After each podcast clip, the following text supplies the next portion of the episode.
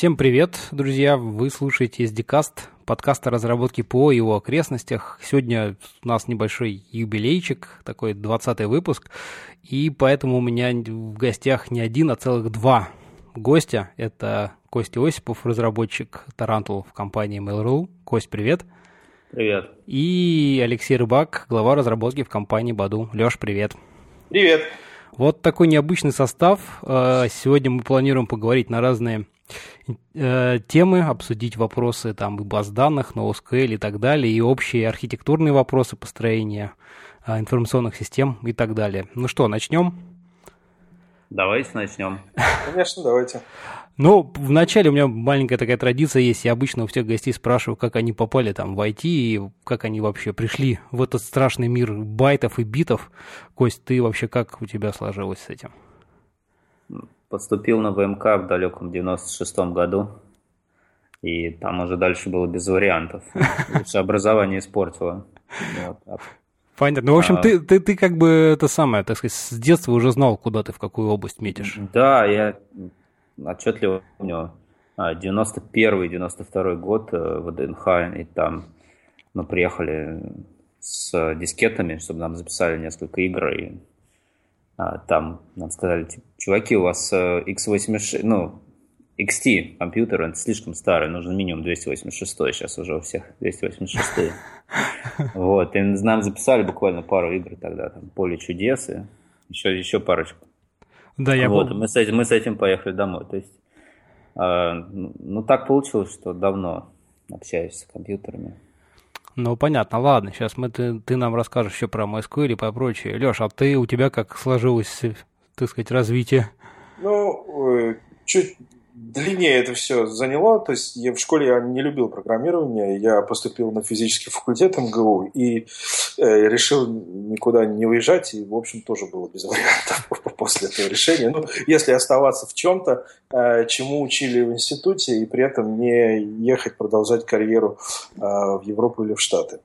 Вот. Э, это если так совсем вкратце. Но на самом деле на физфаке, как ни странно, в некоторых местах учили и программировать, и диплом у меня был вычислительные методы. Вот. Но, конечно, после того, как пришлось полностью поменять профессию, программированию пришлось учиться заново.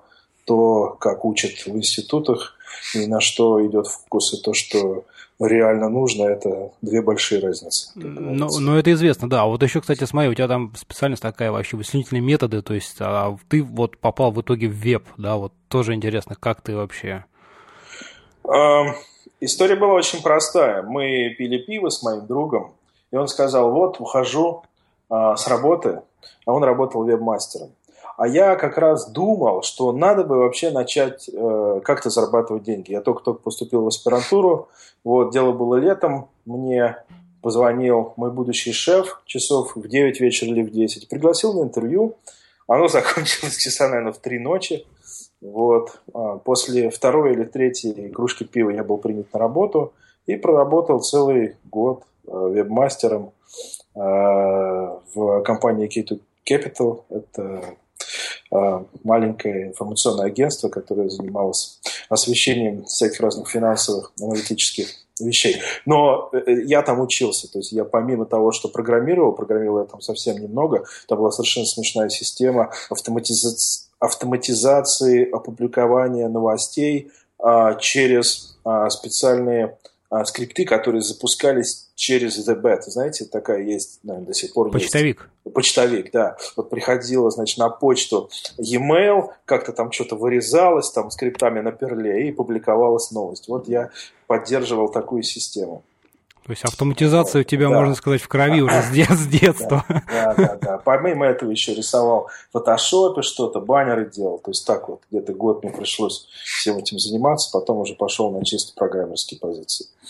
Слушай, а вот как бы я, твои ожидания так не сильно ты расстроился, когда там ты математика, думаешь, я там численные методы, то есть, а тут тебе, значит, HTML писать, там скриптики какие-то, типа, уфу, как тут все грустно. Не, не было такого чувства? Э, как, как ни странно, нет, хотя среди огромного количества моих друзей как раз такие ощущения были, но как-то у меня просто приоритеты были такие, что нужно изучить эту профессию, и это самое главное. А и как бы старая профессия, ну, пригодится или нет, не знаю. Но если уж хочешь строить карьеру, строить свою жизнь на чем-то другом, то ну, придется чем-то жертвовать. Ну, понятно.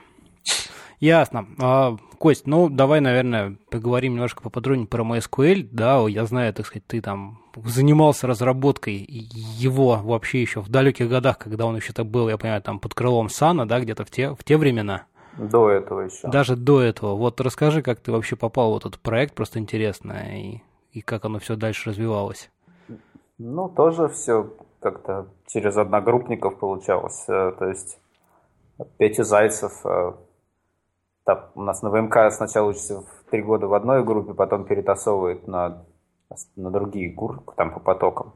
Угу. И так получилось, что тот человек, которого, значит, э, знал теперь всем известный Петя Зайцев, знал меня, потому что мы учились в одной группе, он меня тоже позвал э, программировать э, на C, C++ в Pylog.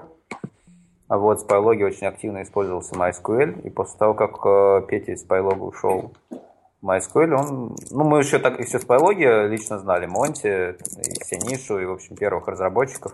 Угу. А, Монти приезжал в Москву, мы познакомились. Э, ну, вот, ну, а, значит, и после того, как э, мы уже были знакомы, это было в 2002 году завязалось, э, завязался весь этот процесс, нет, весной 2003. Угу. А, ну и к лету 2003 позвали писать код Тогда это был 4.1, MySQL 4.1.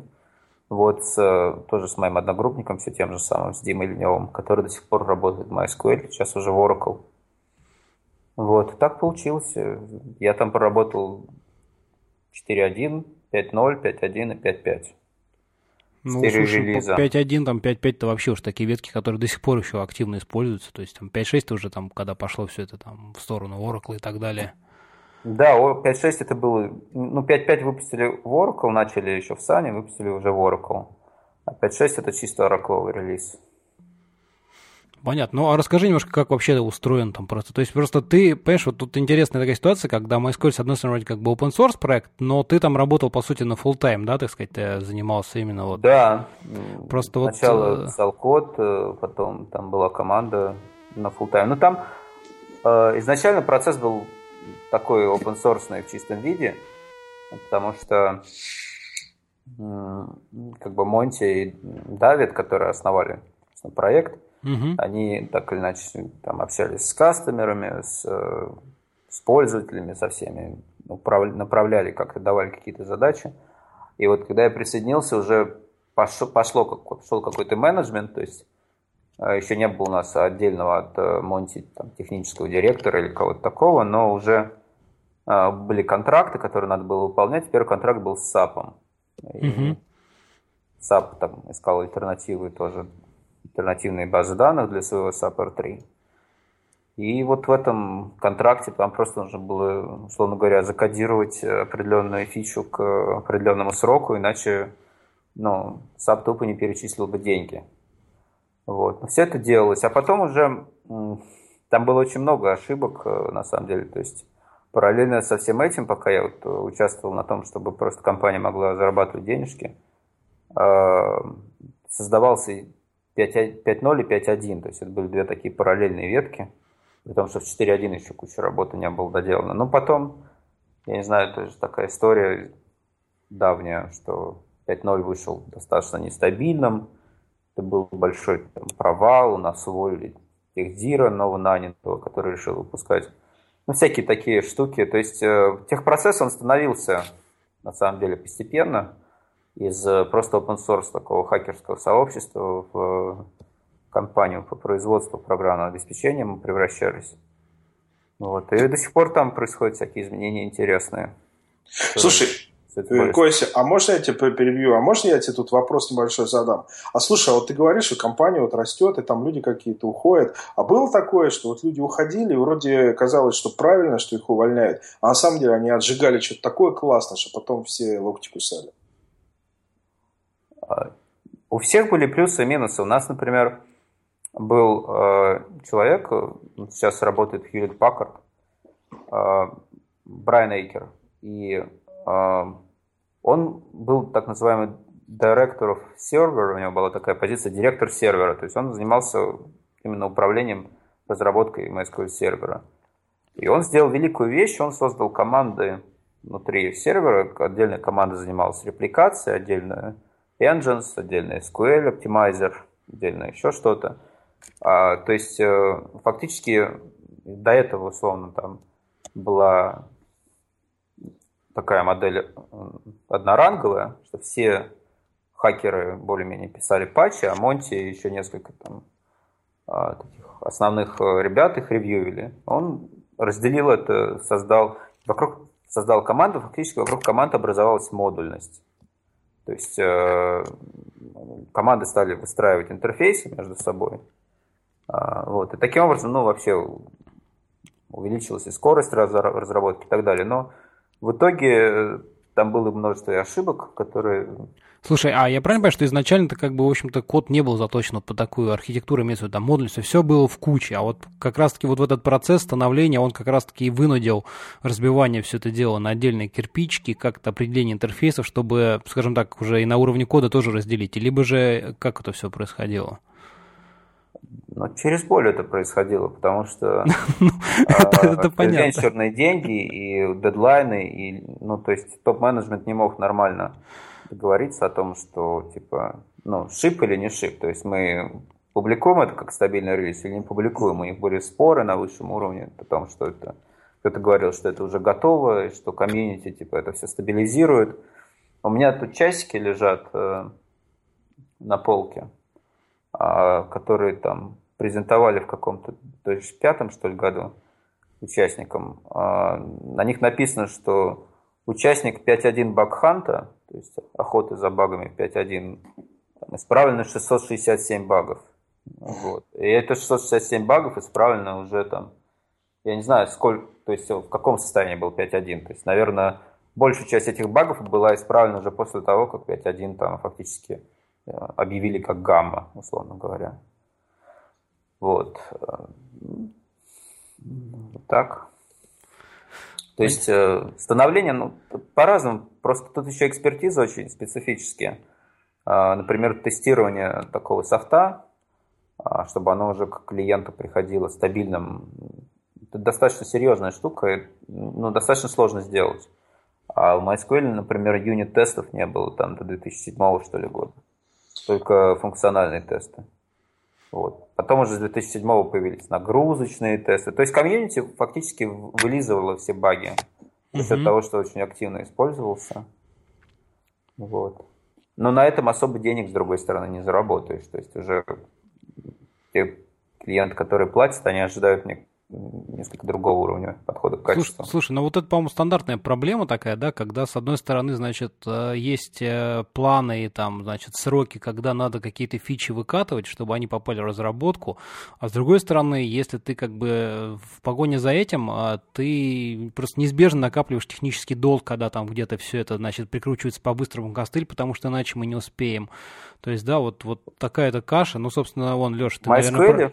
Ты, наверное, про... я перебью. Да. Угу. MySQL был не столько дело еще в техническом долге, хотя он тоже действительно стал накапливаться, а в том, что, а, ну, знаешь, есть вот классические базы данных там такие, и программисты из классических баз данных. И а, веб, то есть веб как вообще, как что-то совершенно новое. И MySQL э, имел кучу фичек, фишек, которые заточены именно под PHP, под веб, чтобы быть быстрыми. И эти фишки не, не надо было ломать, да, никогда. А можешь привести парочку просто примеров, что конкретно ты так имеешь? Быстрый ну, коннект, да, ты имеешь Быстрый коннект, э, лимит э, работающий, быстрый, там, offset лимит клауза, mm-hmm, который там поздно mm-hmm. добавили лет 5, может, назад, 3. Не знаю. А, вообще, в принципе, производительность одного запроса такая заточенная. То есть допустим, большинство баз данных, они рассчитаны на prepared statement. А, то есть, то есть ты сначала делаешь prepare, потом execute несколько раз. MySQL, ну, ну, наоборот, да. все было заточено вообще внутри архитектуры на то, чтобы минимально создавать количество промежуточных структур данных. Ну, а prepare это неизбежно промежуточная структура Ну, конечно, данных, конечно. И потом ее повторно хочешь использовать. Вот, и, и так далее. То есть это было рассчитано ну, на определенный именно скорость э, работы простых запросов. Это реально он не случайно такую славу имел. А когда каких-то людей новых в команду принимаешь, что они э, исходят из э, того опыта, в котором у них уже есть, то есть это какие-то закрытые решения, даже если у них есть опыт разработки СУБД, и они просто ну, не вписывались именно как архитекторы всего этого. То есть они, грубо ну, они говоря, под своим говорили, таким классическим этим взглядом, да, что, они, ребят, они это неправильно. Говорить, да? да, надо все переписать, условно говоря, да, это тут все неправильно. А нужно было развивать то, что есть.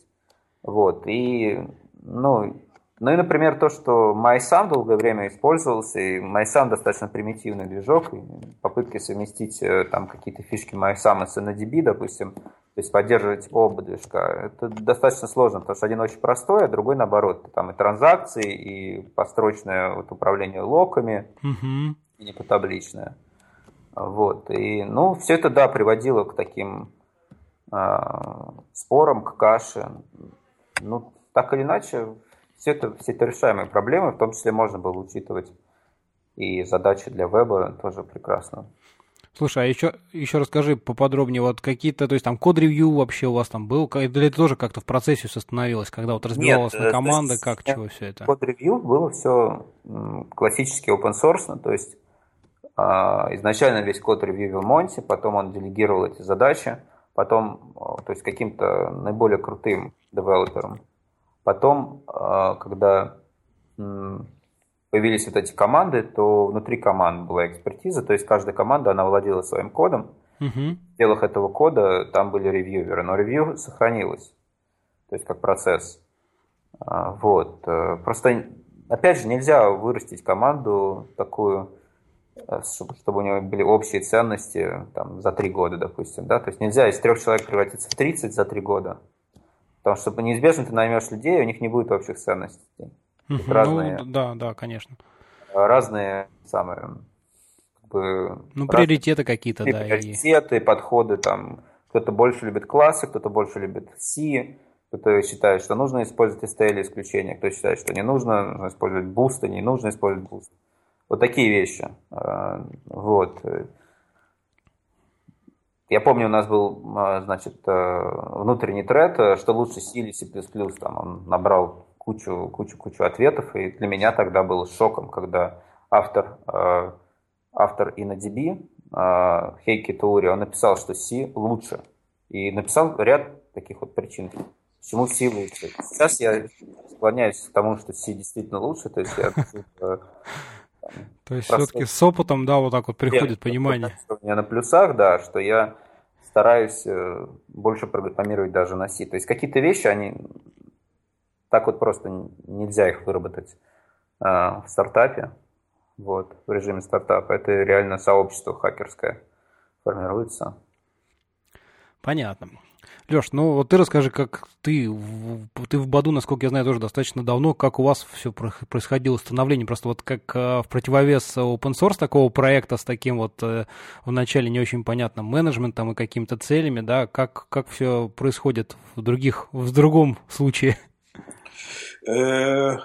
Тут, вообще говоря, нельзя сказать, чтобы мы в плане культуры очень сильно отличались от э, open source проектов, потому что никогда за историю Бадо инженерами напрямую а, не рулили не инженеры.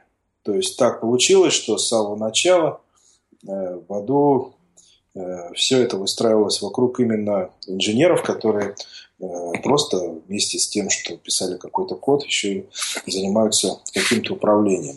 Поэтому из мира ну, скажем так, не, не настолько, конечно, из мира open source, там, как Костя, да, но было много людей, которые там в тот или иной проект э, вложили э, свой труд. Мы э, долго э, находились в состоянии, когда достаточно легко было расти функционально. Я думаю, что несколько лет. Что я имею в виду? Э, с самого начала поделившись каким-то образом, наращивать а, людей вокруг каких-то команд. Было небольшое количество. И э, в течение какого-то времени достаточно легко, именно, ну, опять же, технологически, я сейчас не говорю про э, там кризис и рост уже организации, да, я говорю просто про инженерные вещи. Слушай, ну, а достаточно и... легко было именно, сейчас извини, угу. именно почковать вокруг каких-то направлений. Потом в какой-то момент пришлось вот все, все те же самые вещи, там, continuous integration, тестирование и прочее, нахлобучивать как бы сверху. Это был, конечно, ад, но мы его прошли успешно.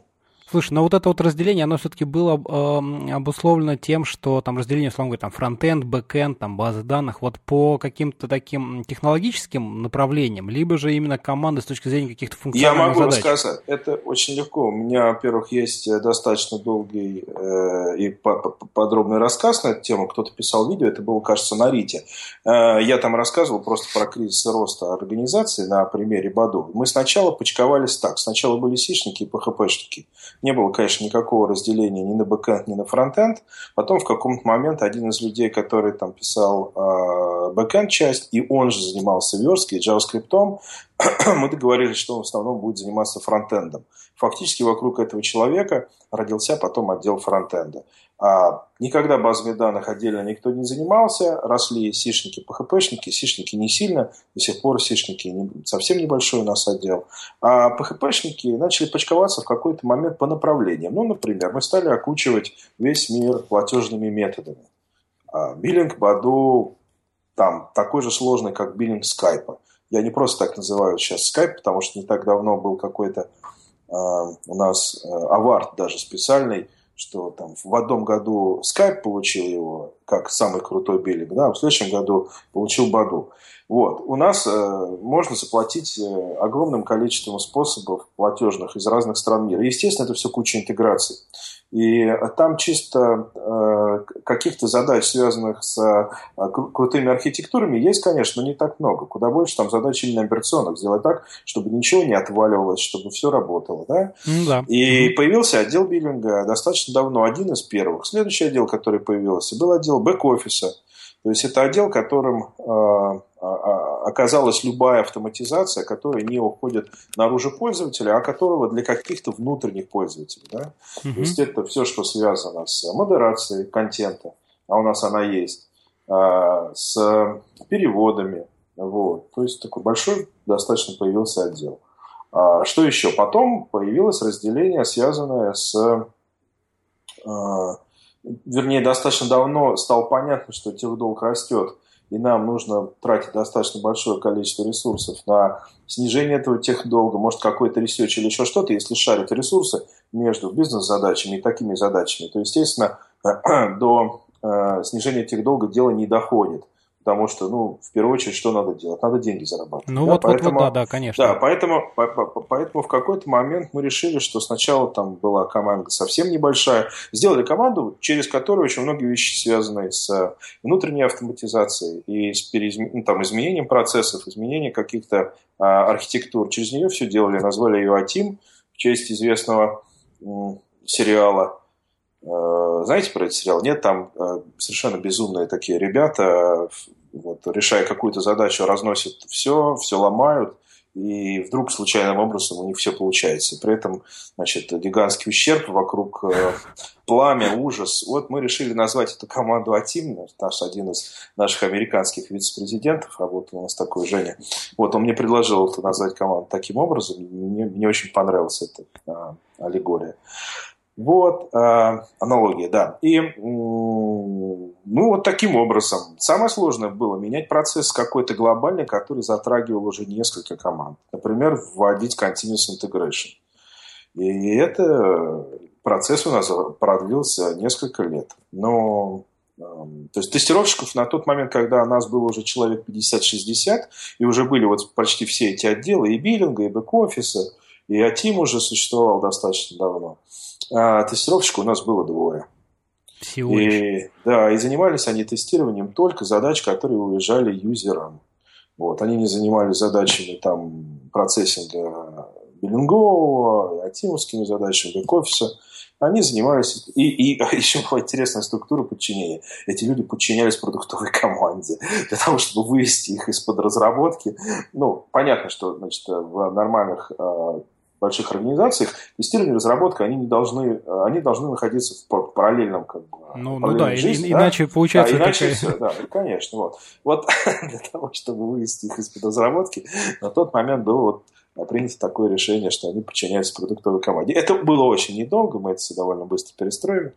Вот, ну так что каких-то моментов, связанных с теми, что там кто-то хочет пишет. Я могу привести как бы пример, вот то, о чем говорит э, Костя, достаточно долго у нас просуществовало в команде как раз Сишников.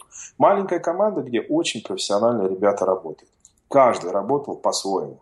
Было крайне сложно взять и сказать, ребята, мы используем одни и те же подходы, ну хотя бы вот здесь и вот здесь. Ладно, во всех остальных местах не надо, но вот тут и вот тут давайте пусть будет стандарт.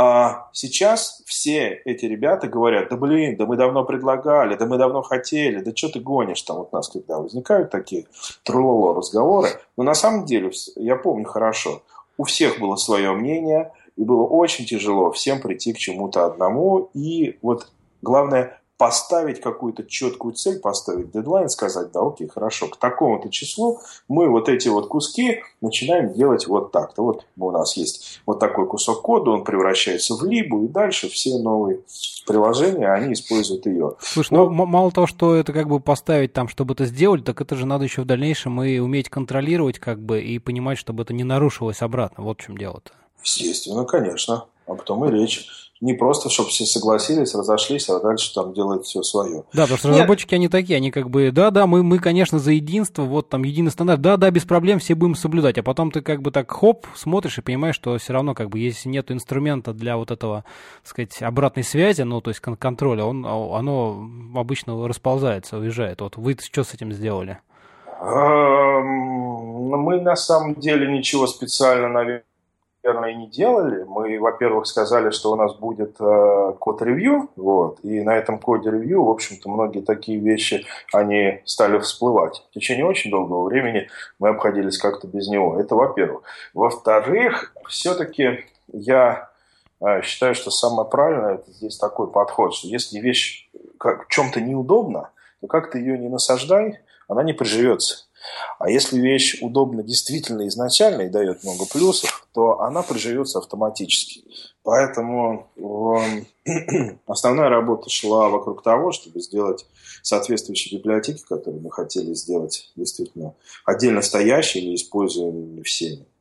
Сделать их действительно удобными, прозрачными для всех, чтобы программист понимал, что если вот он начнет изобретать сам велосипед, что-то сам будет делать, то он просто тупо там ну, значительно больше времени потратит. А мы все-таки команда, которая ориентирована на сроки, на время. Вот, поэтому это для нас большая ценность. Я думаю, что это получилось. Ну, хорошо, хорошо. Слушай, ну вот возвращаясь там к теме MySQL, да, насколько я помню, вы его там активно используете, и сейчас еще до сих пор это продолжается, да, просто помню какие-то твои выступления с каких-то там старых-старых там девконфов, еще откуда, что, значит, э, типа, что если вы не, не любите MySQL, вы просто не умеете его готовить. Что-то такое было просто вот.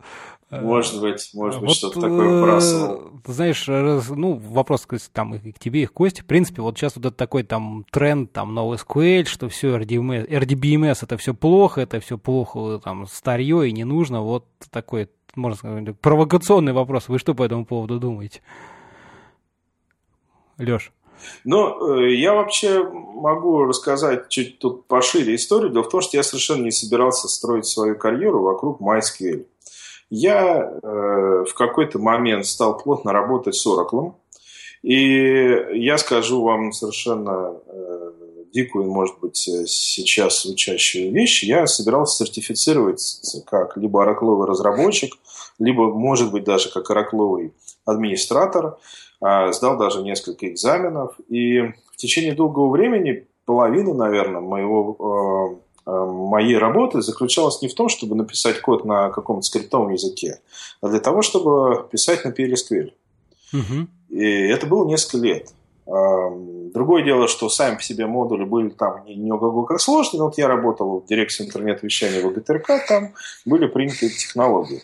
И, э, и мне в какой-то момент казалось, что я уже там PSQL знаю лучше, чем там PHP, Perl и, и прочие вещи. И Костя вот упомянул, что э, большие базы, они рассчитаны на то, чтобы вы пишете э, код, в общем-то, который исполняется внутри базы данных. Это правда. Это достаточно удобно. Все это заточено под то, что логика уезжает в базу данных. И мне казалось, что да, все остальное это все какая-то мелочь, а, ерунда. И MySQL, конечно, по сравнению с Проклом это просто туфта. Вот. А потом а, случилось, я не помню уже, что случилось, я начал искать новую работу, и а, вот подвернулась такая работа. Я так достаточно скептически на все это смотрел, но выяснилось, что абсолютно все, что я так или иначе хотел сделать, его можно сделать, просто чуть по-другому. И если закрыть глаза на то, что некоторые вещи, они, может быть, чуть, не, чуть неправильные, вот так скажем, да, угу. то вот это э, минусы этим всем ограничиваются. Да? А плюсов, на самом деле, достаточно много. Вот та же история с тем, что не уезжает какой-то бизнес-код в модуле. Вот когда вы релизитесь и релизитесь просто э, там, ну, бывают релизы, которые там ломают схемы, ну, пока оставим их э, в стороне. Как правило, если вы просто релизитесь application кодом, не раскладывая ничего, никакой логики в модуле у вас нет, это значительно проще. Вам просто не нужно планировать ваш релиз вообще никак. Вам не нужно думать о версионности о модуля и кода, который использует а, там, prepare statement этого модуля или там версии триггеров. Вы, вы вообще про это не думаете. Это очень просто. Да? А, что касается всяких разных вещей типа а вот э, сложные запросы могут э, выполняться бесконечно долго. Но проблема заключается в том, что э, в архитектуру, где идет много-много запросов, вообще стараются писать мелкими э, запросами. Сложные запросы вообще стараются не делать, а сложный запрос это, как правило, какая-то вещь, которая там либо аналитика счетная, либо еще что-то, она вообще уносится куда-то отдельно. То есть само наличие возможности написать что-то сложное и ожидать, что оно будет работать нормально, оно на практике выходит боком. То есть получается таким образом просто не дает тебе использовать ничего сложного и тем самым предохраняет тебя от того, что ты выкатишь в продакшн что-то, что э, этот продакшн положит. Это вот если так, на пальцах. Ну, смотри, попробуй тебе, так сказать, поиграть роль там плохого полицейского, да, а другая сторона, так сказать, медали, это получается, что разработчик, понимаешь, должен быть а, грамотным экспертом не только там в разра... ну, там, языке, который он там использует, не знаю, пых, там, C и прочее, да, но еще и, так сказать, там в SQL, чтобы красиво запросы строить. В случае, он когда в любом ты... случае, в любом случае должен знать SQL, иначе ему беда. Ну, да, но когда у тебя, допустим, отдельные там люди этим занимаются, да, которые хорошо, они там грамотно могут построить там индексы 5-10, разработать архитектуру, а разработчику, который, ну да, select звездочку from table, окей, он знает, он, может быть, даже знает, что такое там какие-нибудь нормальные формы, которые никто никогда на практике, да, не использует и так далее, вот, но... Э, так сказать, разделить немножко зоны ответственности и, то есть, как бы позволить разработчикам, там, не знаю, бэкэндер сконцентрироваться на своих задачах, а там базам, базистам на своих. Другое дело, что, конечно, в это накладывают там... Наклад... Да. Давай я вмешаюсь. Вот смотри, вот, давай. А, ведь давай посмотрим на современный NoSQL. Ведь, э, ну, то, что ты говоришь, это не так. А, все равно а, все новые базы выбирают разработчики. Посмотри на Redis, он очень простой, и он не дает тебе делать что-то, что может тормозить. Mongo точно такая же, она очень простая и не дает тебе эту, ну, она, у нее есть put, get там и так далее, то есть и э, в принципе нет, то есть она ориентирована на индексы, ты можешь работать с индексами, но ты не можешь, там, если сложные запросы, MapReduce, но, но опять же, вот, поэтому вся эта история про то, что давайте разделять э, как-то разработчика баз данных, и она все-таки в вебе не очень работает, даже если смотреть на новые базы. Она там красивая, но почему-то не приживается. Ну, в вебе может быть, но, допустим, там вот я ближе там, к enterprise, и, в принципе, там это вполне в порядке вещей, да, и тут, опять-таки, ну, надо понимать, да, что у вас там в вебе, вы там ближе, там, особенно там, Леша, к высоким нагрузкам, где действительно все должно быть быстро, просто, а как бы там Enterprise это, наоборот, более сложная бизнес-логика, которая там и как бы не всегда нужна такая бешеная скорость, там нет такого дикого там просто запросов в секунду, да, чтобы можно позволить себе немножко вот это дело разделить. Я думаю, что здесь ключевым моментом является скорость, какую вы можете позволить себе скорость изменений. Вот Баду релизится два раза в день два раза в день у нас новый релиз. И так каждый рабочий день, за исключением там, каких-то пятниц или предпраздничных дней. Вот. Сделано это для чего? Для того, чтобы если у какой-то из продуктовой команды возникло какое-то желание, чтобы мы смогли как можно быстрее это желание удовлетворить. Поскольку огромное количество вещей делается как эксперимент, потом просто выкидывается. А, и ну, тут как бы непонятно, что быстрее, да, само такое желание и такая возможность, или такое желание порождает поиск Э, таких организационных структур, когда это возможно. Да? А одно другое подпитывает. тем не менее, это очень важный симбиоз. Ваша продуктовая команда умеет делать что-то такое, что вами будет опробовано как можно быстрее. В enterprise, наверное, это просто не нужно. А дальше выступает следующая вещь. Надо как-то хранить центры экспертизы где-то, как-то их разделять. И может быть, я вот не утверждаю, что это единственная причина, да, и может быть, один из подходов такой, хорошо, давай держать какой-то отдел профессионалов именно в области баз данных, может быть, у них будут там чем-то получше условия, да, а вот там будет у нас так, центр компетенции такой, а э, люди, которые будут писать к этому морды какие-то, да, или как, э, там что, что формы или там страницы, неважно, да, угу. это вроде работа, которая не требует такого глубокого знания там сервер-сайт технологий и баз данных, да, вот это будет отдельная роль, потому что, ну, потому что так легче всем этим управлять, например, я не знаю. Вот, может быть, э, может, может быть, это причина основная.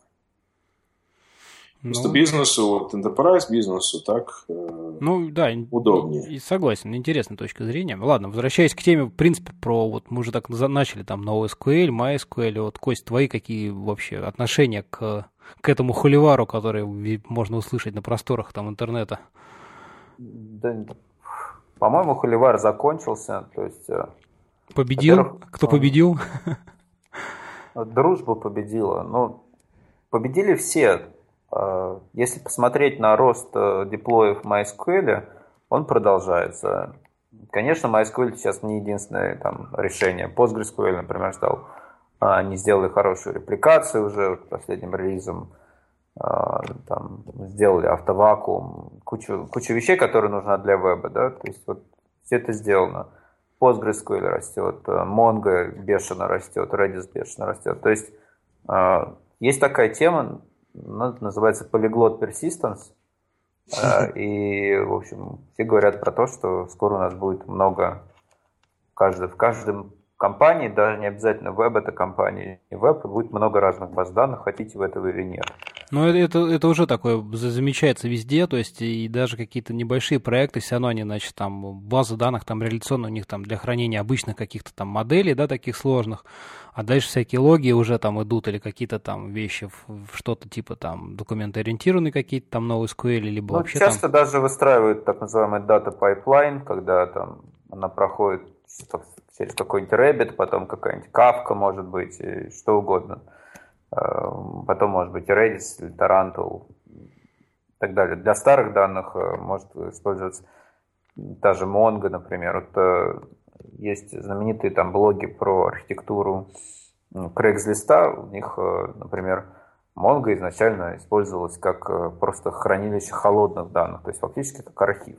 Угу. Вот это да. Вот, и, значит, э, архив, причем почему они именно выбрали Mongo как архив? Потому что а, у них эволюционировала схема данных постоянно. Ну, чтобы не зависеть от схемы, да, да они, в то есть решили. у них получилась э, актуальная схема, условно говоря, она одна, то есть та, что на веб-сайте. И живые данные горячие, они должны быть только в одной схеме.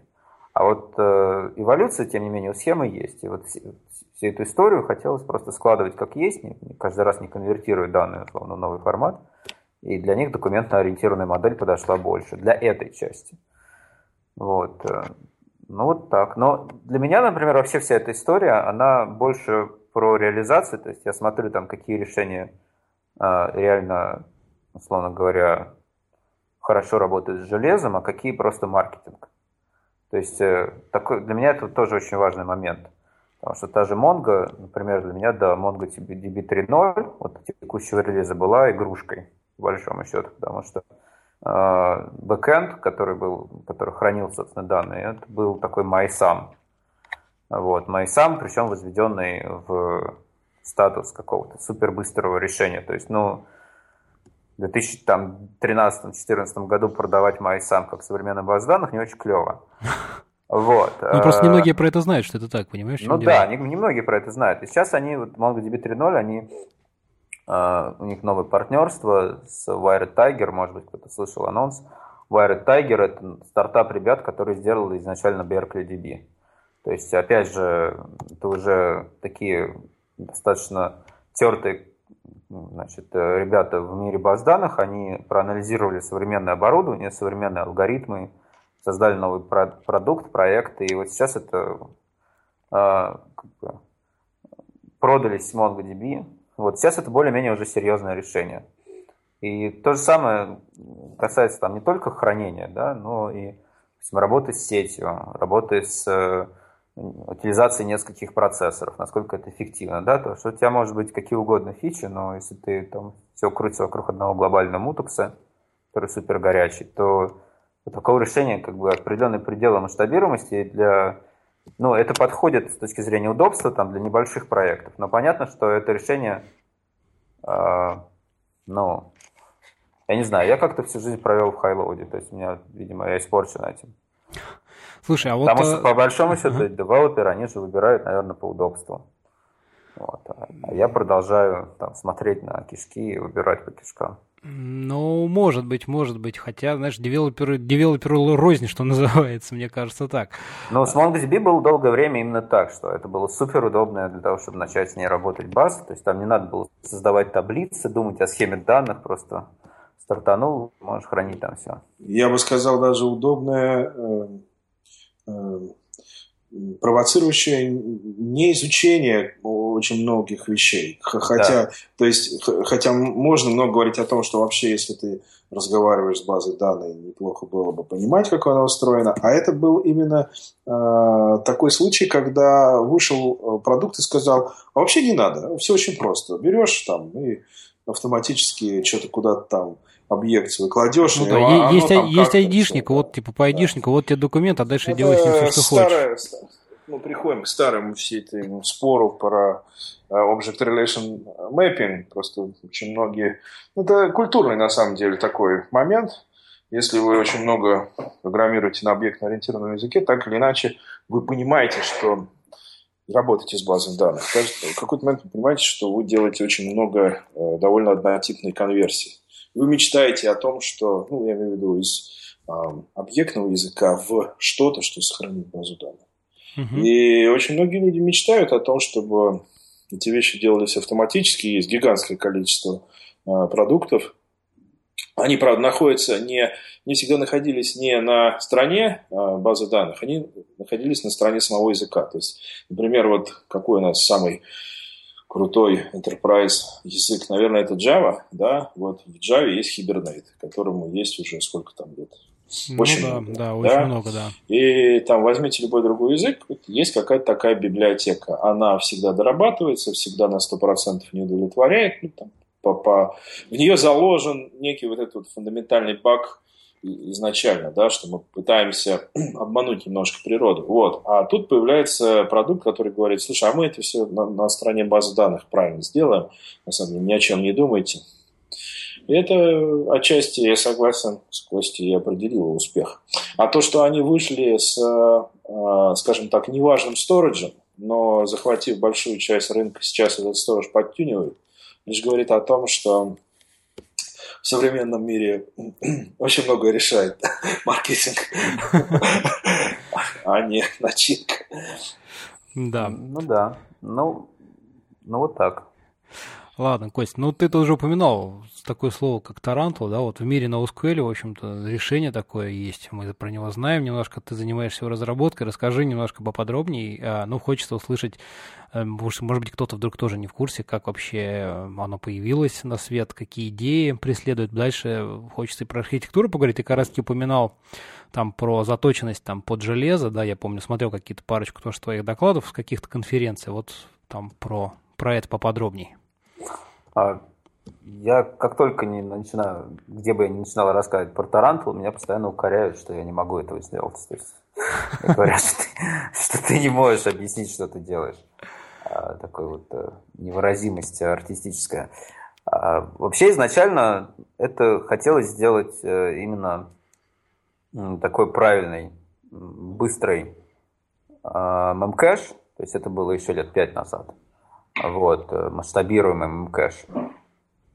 И, собственно, эта задача, она, она была решена, ты, там, персистентность добавили, чтобы не, не стартовать с холодным кэшом и так далее. Все это развивалось более-менее параллельно с Redis. Ну да, я вот только хотел сказать, что как раз Redis, по-моему, где-то в те же да, края, так сказать, появился. Да, он, он появился в тех же краях, но на тот момент он просто не тянул. То есть он крэшился, он тормозил.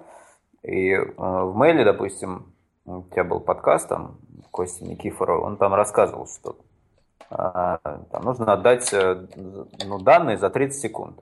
Вот. Угу. За 30 миллисекунд, прошу прощения. А, вот, и то есть э, с Redis такая штука как бы получается, но в 99%. А вот есть оставшийся этот 1%, в, которых, в которой все не очень хорошо. И вот, например, такую проблему, для того, чтобы решить, вот, э, понадобилось хотя бы ради этого сделать свою систему. Чтобы она там в 99 и 99% случаев нормально работала. Uh-huh. Вот. Э, но это изначально. Сейчас мы просто имели, так сказать, возможность вообще немножко по более взрослому а, посмотреть на многие вещи и сделать их иначе. То есть посмотреть немножко вперед, куда все это движется. А движется это в следующую сторону. А, вот как возник там Mcache и Redis, да, то есть изначально была история, что есть PHP, есть MySQL. И в PHP ты пишешь фронтенд, ты скейлишь фронтенд, MySQL ты можешь заскейлить э, там мастер-слейв репликации и так далее, да? Угу.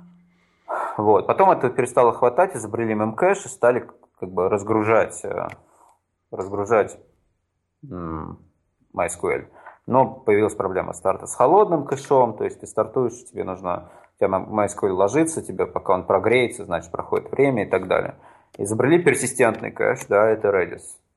Вот. Но Redis э, очень мало компаний используют как там primary data store что не доверяют просто Redis, то есть используют его как кэш, э, либо как такой еще второй способ смотреть на это. Вот есть этот масштабируемый фронтенд, и у него, ему нужны мозги, ему нужна память. Где-то хранить состояние фронтенда.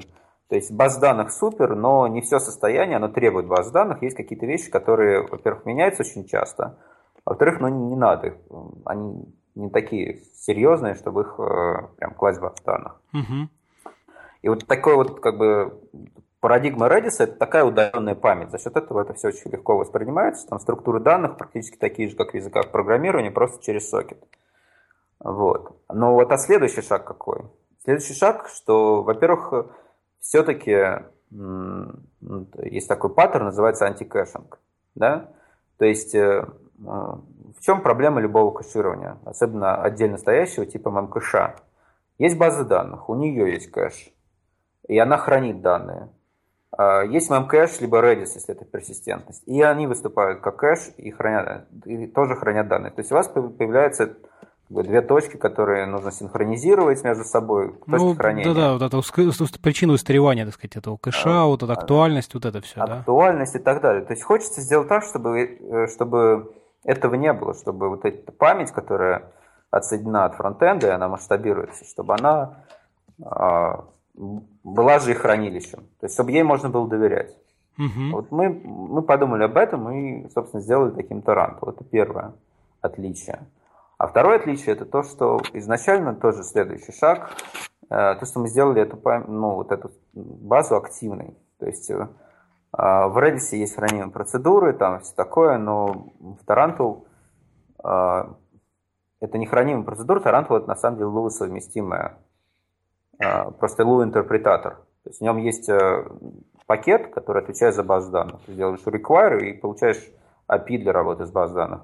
Но это LU-интерпретатор, э, в котором э, значит, есть не блокирующий вот вывод, то есть что-то вроде Node.js, взаимодействие с файлами, взаимодействие с другими нодами, API для очередей, API там, для expiration, для это все сделано через модули. То есть получается, что ты объединяешь как бы в одной системе и такое хранилище, с одной стороны, в памяти, да, и э, какую-то обработку, аналитику. Вот. И, в принципе, как-то осознать, э, что в этом будущее, и это, в принципе, следующий логический шаг для развития веба, ну, наверное, не так просто. Может быть, это надо кому-то объяснять, кому-то как-то артикулировать а, отдельно. Но в целом такой вот, а, мы называем это application сервером.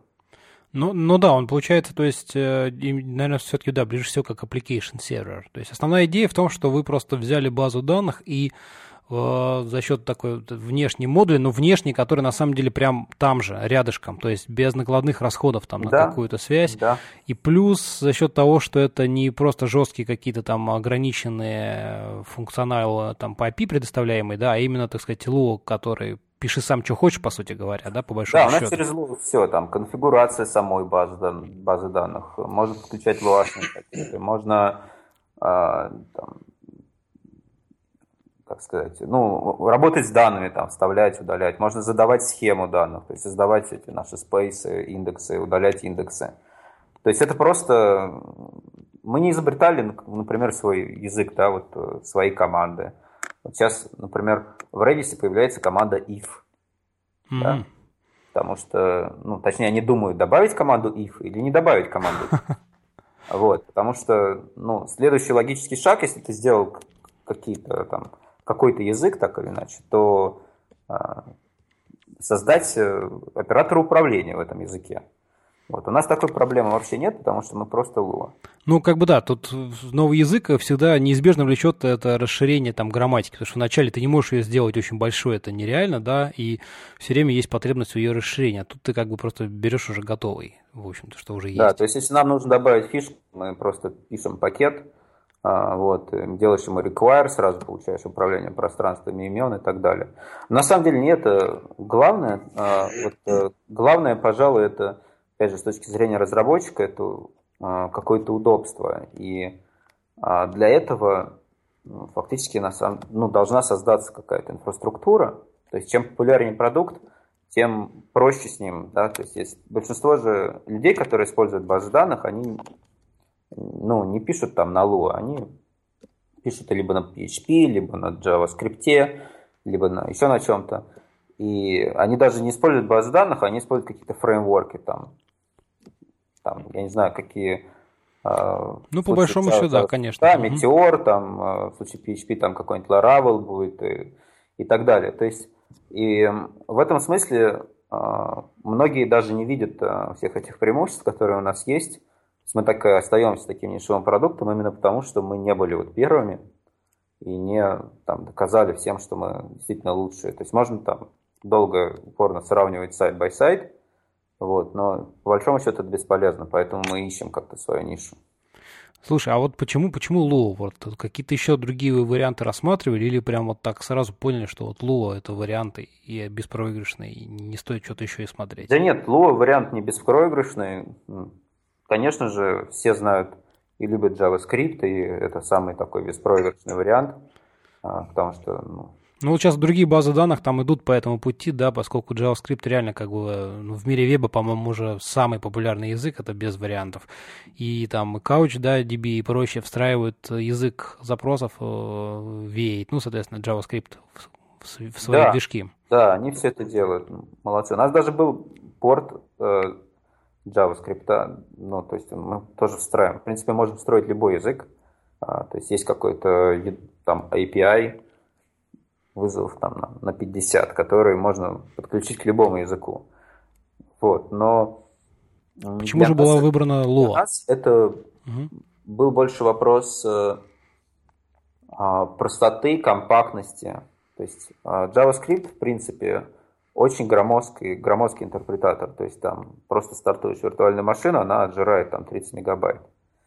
А, и потенциально такие же проблемы управления там, мусором, которые есть в Java, допустим, они так могут быть присущи JavaScript. Да? Uh-huh. То есть в Lua в этом смысле гораздо более real-time язык.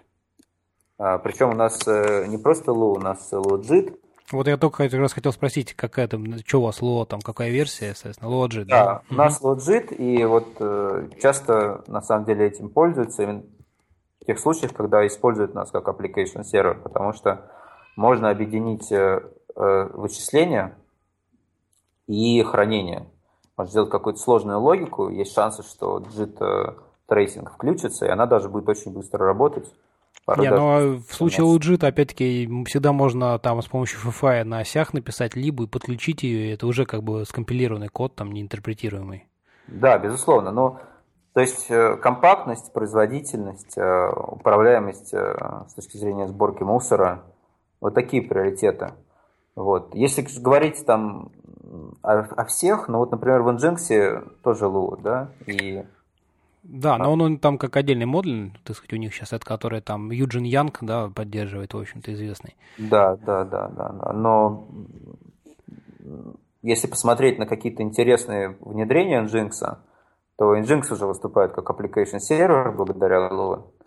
То есть э, он выступает не как практикующий HTTP сервер, а, например, э, там есть э, Nginx Lua Tarantul, там ты фактически Nginx выступает как HTTP фронтенд, на запрос он сходит в Tarantul, через легковесное соединение, там не блокирующие сокеты, заберет какой-то кусочек данных, это отдаст, все супер быстро работает. То есть это очень легковесная архитектура. Да, это вот это решение, кстати, очень классно. Я вот у себя даже то, что там на работе его кое-где воспользовался им, ну, правда, там входит в базу, неважно, там в MySQL, но вот Костя, кстати, Никифоров, мы с ним как раз-таки про это тоже разговаривали. Собственно, у, у них... Nginx, так... Извини, Nginx у тебя ходит в базу? А, да, из Nginx модуль ну, на Lua просто лазит сразу в базу и обрабатывает. Собственно говоря, вот Костя Никифоров рассказывал про то, как у них также построен. То есть у них запрос приходит на Nginx, Nginx через Lua лезет в базу, там какую-то минимальную логику, и дальше уже понимает, куда этот э, запрос проксировать, либо там отвечать от лупом и так далее мне непонятна эта архитектура, но мне кажется, мы сейчас в дебри залезем, если будем это обсуждать. Я поясню хотя бы в двух словах. Значит, да, для, чего, для чего Nginx? Для того, чтобы быстро работать с многими соединениями. Да? Как только ты полез в базу, у тебя сразу появилась какая-то часть, которая что, э, ну, не, ну, может быть, там, конечно, э, какой-то весь из себя вот, там а, асинхронный внутри, но, но по-моему, нет. Вот, у тебя сразу же то есть, как правило, все, что Он... медленно, оно идет на, на бэкэнды. То есть ты поднимаешь тот же там FastCGI или там... Он именно асинхронный, Леш. А, вот, ну вот. ясно. Он, во-первых, асинхронный, во-вторых, лег... он очень легковесный. И э, фактически ты просто пытаешься добиться чего? Эффективного использования железа. Нет, понятно. Вот, то есть у тебя...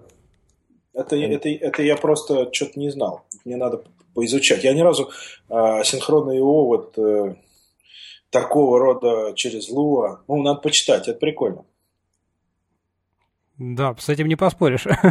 вот видишь, что-то новенькое ну, узнал, уже хорошо. Да, посмотри на JavaScript еще с такой стороны, что JavaScript, в принципе, язык и вот V8 интерпретатор, это язык, в первую очередь, созданный для браузеров. А, и а, он заточен, в первую очередь, на юзабилити, на то, чтобы а, все было удобно, на дом, модель в том числе, да, то есть а, и будущее его тоже развитие это фишки, которые нужны для браузеров. И браузер, по большому счету, может позволить себе тяжеловесный, а, тяжеловесную виртуальную машину. Logit изначально рассчитан на что? На то, чтобы встраиваться в свечи, в коммутаторы, операционные системы. То есть, в принципе, это более серверный а, серверная система.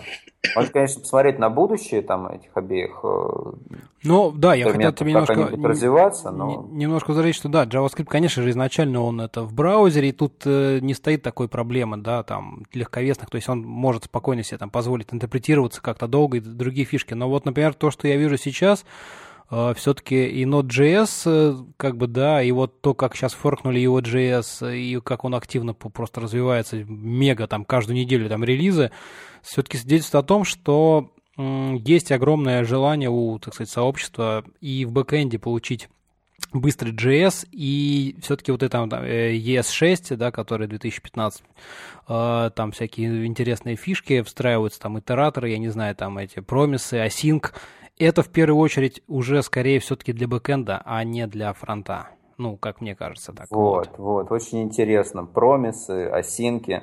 Вот, например, у нас нет никакого, вот наш код, он не асинхронный, он, хотя он использует асинхронный вот вывод, за счет куртины файберов э, сам код внутри процедуры, он линейный. То есть ты пишешь как будто на обычном, ну, блокирующем вводе-выводе. Ну да, да. Вот. И, э, в принципе, вообще эта вент-ориентированная модель, которая браузерная больше, она на самом деле делает такие вползания сейчас в сервер-сайт, и все... И на самом деле это тоже происходит из-за того, что много JS-еров, они приходят на сервер-сайт, да? То есть э, можно, конечно, сказать, что круто, завтра у нас будет один общий язык, на котором будет писаться и фронтенд, и бэкэнд. Ну, я в это не верю, уже тоже говорил, Но... что это, это не даже, даже то, что это один язык, это... Давайте посмотрим просто на историю. Вот где был Руби там три года назад, а где Руби сейчас? И утверждать, а что... где он?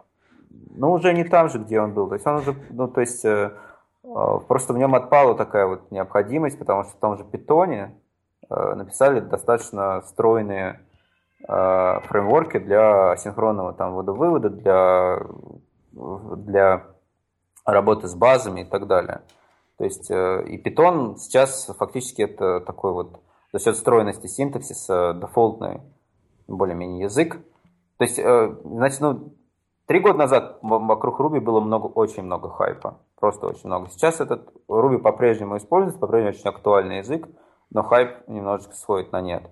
Мне Сказать, кажется, что... причина была не совсем такая. Ну, Причина я... была в том, что э, комьюнити, которое двинуло, извини, я перебил, э, комьюнити, которое все это двинуло, оно двинуло не, за, не, не сколько за счет э, ре, реальных фундаментальных фич, а за счет просто некой любви и стечения обстоятельств.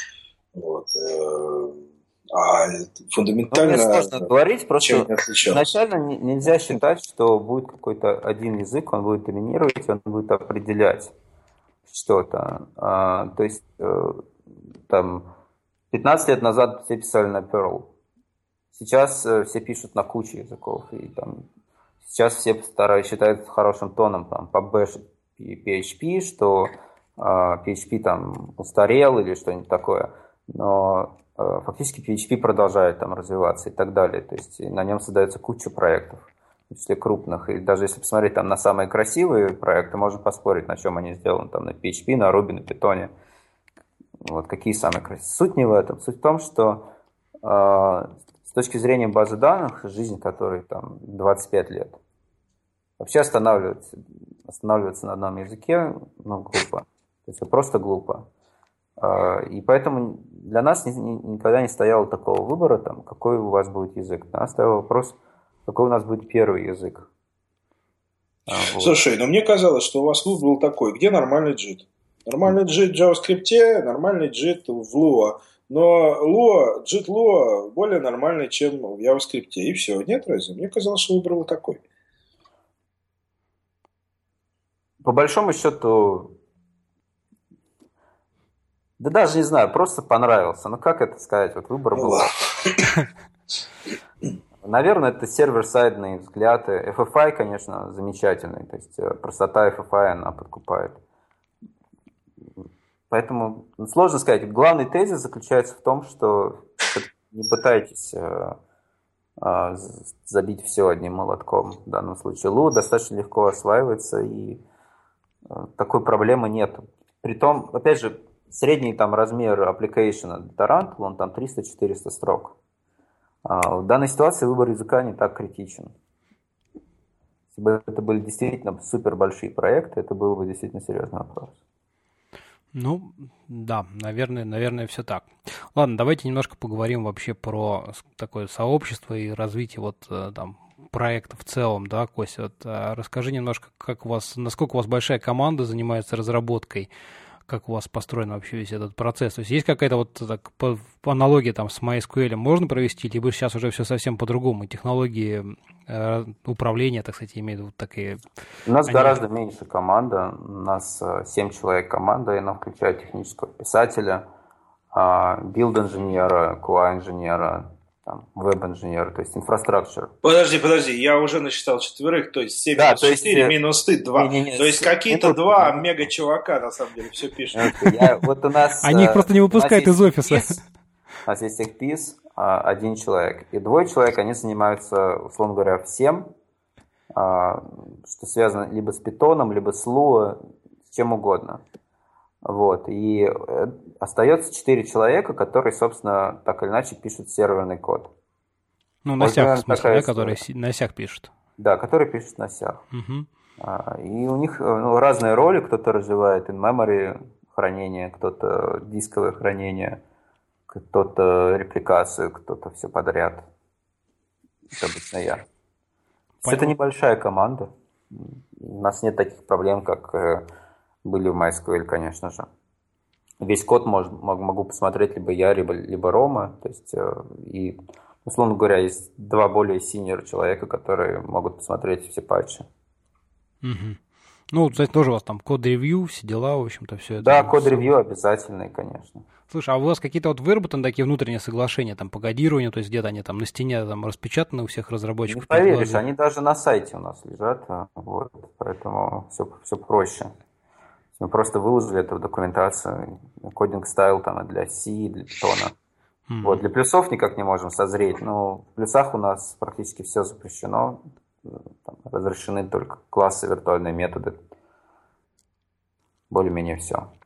Слушай, а как бы вот задачи по развитию вы как-то сами, так сказать, решаете, что делать? Либо все-таки у вас как-то поступает извне, там, не знаю, какой-то фидбэк там от э, тех, кто использует уже Тарантул, как бы что, что вы развиваете, куда вот У нас движется? есть feedback, у нас есть techno vision в первую очередь. То есть мы, мы знаем, чем мы хотим добиться. Угу.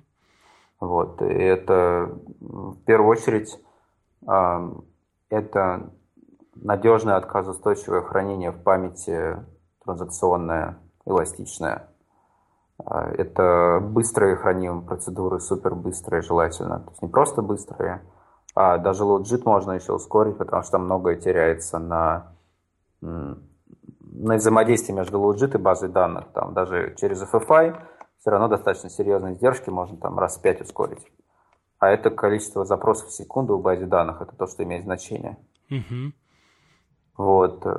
Э, это работа напрямую, например, с железом, когда речь касается сети. То есть есть всякие тулкиты для работы с ну, записи в карточку, минуя ядерный TCP/IP стек, это а. тоже может резко ускорить. Mm. Вот это, кстати, и, и интересно. Это, помню, где-то видел э, такой небольшой докладик, э, кажется, из Nginx, как они ускоряли там send файл, да, чтобы напрямую, значит, там отдавать э, в да. статику, да, минуя, так сказать, вот эти передачи внутренних структур. Вот, э, так сказать, вы тоже такими всякими вещами увлекаетесь у себя, да? Пока нет, но хотим. И, в принципе, там в этом будущее такое, если говорить о производительности, то посмотрите на самый там топовый, топовый растущий веб-сервер, например, сейчас H2O. Угу. Да, он работает в режиме ядра. Ну, то есть, вот э, просто мы реально сейчас теряем очень многое за счет того, что связано с операционными системами 40-летней давности с архитектурой, с интерфейсами операционной системы 40 лет недавности. И когда речь идет о in-memory database, это супер важно. Вот. Ну, есть... Redis, например, там Сальватор недавно написал статью из серии того, что утилизация SIS в Redis средняя там 80%, поэтому Redis нет смысла оптимизировать. Эта точка зрения тоже достаточно странная. Ну, потому что ну, кто же знает, почему у тебя 80% сиса, потому что ты тебе некуда оптимизировать, либо потому что ты так используешь ну, операционную систему, что 80% ты проводишь в этом. Ну да, вот, да, да. Поэтому ну, для in-memory databases это важная штука. Слушай, ну так, так э, получается, в принципе, да, вот общее, общее направление движения, что все-таки наибольшее, ну, уйти от как можно большего числа посредников между конечными данными, там, источником, ну, если говорить там про веб, да. понятно, что это сеть, да, в конечном итоге.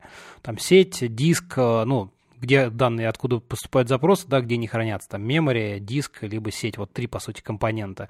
И максимально, так сказать, вот собрать воедино такое вот э, ядро, которое все, все эти компоненты связывает. Соответственно, вот уже, по-моему, не первый случай, когда я слышу тоже, когда там какие-то проекты пытаются запустить там, чтобы там, ну, типа а-ля init, да, init э, первый, первый процесс, и, значит, он там небольшое ядро, а дальше все, все, все в себе, что называется, держит.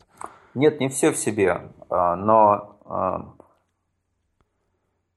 понимаешь, просто у нас долгое время было именно так, что были люди, которые писали языки программирования, были люди, которые писали базы данных, и эти люди не разговаривали друг с другом. И э, непонятно, сколько это будет продолжаться. Тем более, что базы данных вечно зеленая область, нет никаких стандартов, нет ничего. А, и постоянно у разработчиков возникает вот эта проблема, что они должны выбрать базу данных, они должны а, вот это вот клиент-серверное хранение в базе данных и так далее. То есть есть куча проблем, которые решаются гораздо более элегантно, чем а, ну, если у тебя это все объединено в одну систему. То есть вот мы недавно смотрели на историю просто с, знаешь, с чатом, вот веб-чат. Угу. Ты можешь э, чатиться с, ну, Skype, я не знаю, весь сети Telegram, их куча, куча, куча таких вот приложений, да, вот а, как обычно там устроено? Ну, помимо того, что есть какой-то фронтенд, который ты либо в андроиде, либо в айфоне что-то, или где угодно, он там посылает запрос. Этот запрос приходит обычно в Rabbit, в RabbitMQ. Mm-hmm. RabbitMQ плодит этот запрос, э, мультиплексирует его и ну, всем кладет... подписчикам там еще. Да, он, он кладет его подписчикам, он кладет его в базу, в одну, в кэш, он его кладет в долгосрочное хранение и так далее. То есть э, вот средняя такая система, там к этому всему прифигачивается еще потом антиспам, антивирусы, всякие там такие штуки. Такая система, она состоит обычно из десятка компонентов. И по большому счету все эти компоненты, они делают одно и то же. То есть они не то, что делают они это же, они там сидят только потому, что э, есть языки программирования, есть базы данных и есть вот такие инфраструктуры между ними. Угу. Вот. По большому счету там половину компонентов можно выкинуть, если вот у Tarantul, например, есть модуль, который добавляет к нему HTTP. Да? Uh-huh. Мы можем превратиться в HTTP сервер. Пока что это HTTP 1.0. Э, надо допилить, сделать HTTP 1.1 и веб-сокеты. А, вот, э, то есть э, приходит запрос через веб-сокет в Tarantul, это одновременно и хранилище, и сервер очередей, и он может выступать активным компонентом Соответственно, ты можешь запушить это сообщение дальше, запушить это там, а, нужному а, подписчику или в чат. Ты можешь это запушить в долгосрочный архив. То есть у тебя резко сокращается количество компонент, инструментов, которые ты должен знать и так далее. А, не говоря уже о том, что люди, которые там пишут э, хорошо сетевые приложения, они обычно нифига не понимают в базах и а, там, какое-нибудь персистентное хранилище в Rabbit, оно, там, я не знаю, оно может терять сообщения, например, да? Если ты используешь э, Tarantul как очередь сообщений, то у тебя сразу транзакционная очередь гораздо более надежная. То есть все эти такие моментики, они, э, ну, люди выбирают те решения, которые у них есть, безусловно. Но это не факт, что так должно оставаться всегда. И просто нас, нас часто спрашивают, типа, почему, Почему вы не Redis? Вот, ребята, вот сделайте, например, Redis, уровень совместимости с Redis или поддерживайте протокол Memcache. Но это не то, что мы делаем. Мы пытаемся смотреть вперед и делать что-то, что, чтобы изменило вообще расклад на, в инструментарии разработчика. Ну, это то, что вы не поддерживаете протокол WebCache или протокол Redis, это отдельная история. Ну, Мне кажется, хорошо. первый раз у нас этот разговор случился году в 2009, когда мы летели в Калифорнию, помнишь? Да, да, да. И, ты... и вы с тех пор не поддерживаете ничего, да? Прошло пять лет, да, и ничего не изменилось. Ничего не изменилось. Но, тем не менее, в Баду вы задеплоились как-то без поддержки? То есть, э, вы... Нет, в Баду, конечно, задеплоились. В Баду стали, в общем-то, ну, там пришло, сошлись, так сказать, звезды. Вот, но мы тогда обсуждали не э, то, что сделай это, и тогда мы задеплоимся, да, а э, захват мира, поэтому... Ну. Захват мира Тарантулом, я имею в виду. А, я думаю, что захват мира выглядит примерно так. Э, если там в Париже парижане любят ходить в рестораны, то э, в Париже будут хорошие рестораны.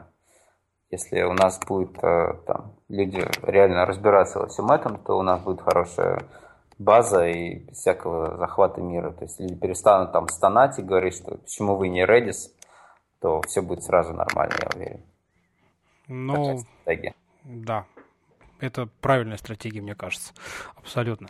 Слушай, ну а расскажи, вот, э, в принципе, да, вот, коли уже зашла речь, э, где вообще кто в production'е использует Тарантул? Ну, понятное дело, что вы наверняка у себя в мейле где-то это юзаете. Вот, Леша нам да. расскажет, что они там в Badoo по этому поводу, где они там прикрутили без ММКШ. Э, ну, немножко просто хочется понять, какие масштабы, так сказать, что вообще, вот, какого рода проекты есть. Но в основном все-таки это та специфика, которая использует э, именно наше преимущество. То есть, если вам нужен Redis, там используется Redis. Э, в мейле много внедрений, которые просто используют вот как memcache персистентный. Таких там даже есть еще древние версии, таких много. А, в основном это внедрение из серии какого-то активной базы данных. То есть база данных или что-то считает, она умная, не просто там, структуры данных, mm-hmm. либо она куда-то ходит и что-то делает, помимо того, что она хранит. А, там, по сети или как угодно. Вот. Там внедрений ну, действительно очень много. Сейчас, если говорить о чем-то новом, мы сделали дисковое хранение, и сейчас пытаемся внедрить его для хранения почтовых индексов, индексов по почте uh-huh. для поиска по почте. Там уже очень много данных постоянно, то есть там просто объем новых данных очень большой. Там не так люди часто ищут, как часто они приходят в новую почту. То есть там именно трейдов между скоростью вставки и скоростью чтения. Там специфический движок София, который позволяет э, именно оптимально с таким workload работать. А, в сентябре у нас был было внедрение в Сбербанк. Там это система антифрода. Что там и как они конкретно делают, я сказать не могу, но именно у Сбербанка я научился умному слову Data Ingestion Pipeline. Вот они каким-то образом получают данные от внешних источников, сравнивают это с о том, кто ходит к ним на сайт, кто ходит вообще по интернету, сопоставляет эти данные, идентифицирует реальных пользователей угу. и уже проверяет э, действия реальных пользователей на сайте, что это действительно вот человек ну, делает онлайн-транзакцию, и это живой человек, а не робот, там, не хакер. Э, в Баду 1.5, э, что-то они там смотрят на 1.6, для них специально, на самом деле, вот для них, то, что специально для них, но имея Баду в виду, мы написали мастер-мастер репликацию в 1.6, которая а синхронно позволяет э, там, реплицировать, условно говоря, между там, Лондоном и Майами. Это вот кейс бодушный такой. В Авито проект, который использует Тарантулу, то есть называется сегментация. Я, честно сказать, не очень понимаю во всем этом, потому что, ну, к сожалению, я говорю, что многие говорят, что я не могу объяснить, зачем это нужно. Да? Именно потому, что я на это смотрю с точки зрения серверного разработчика, а не с точки зрения а, прикладного человека, который внедряет.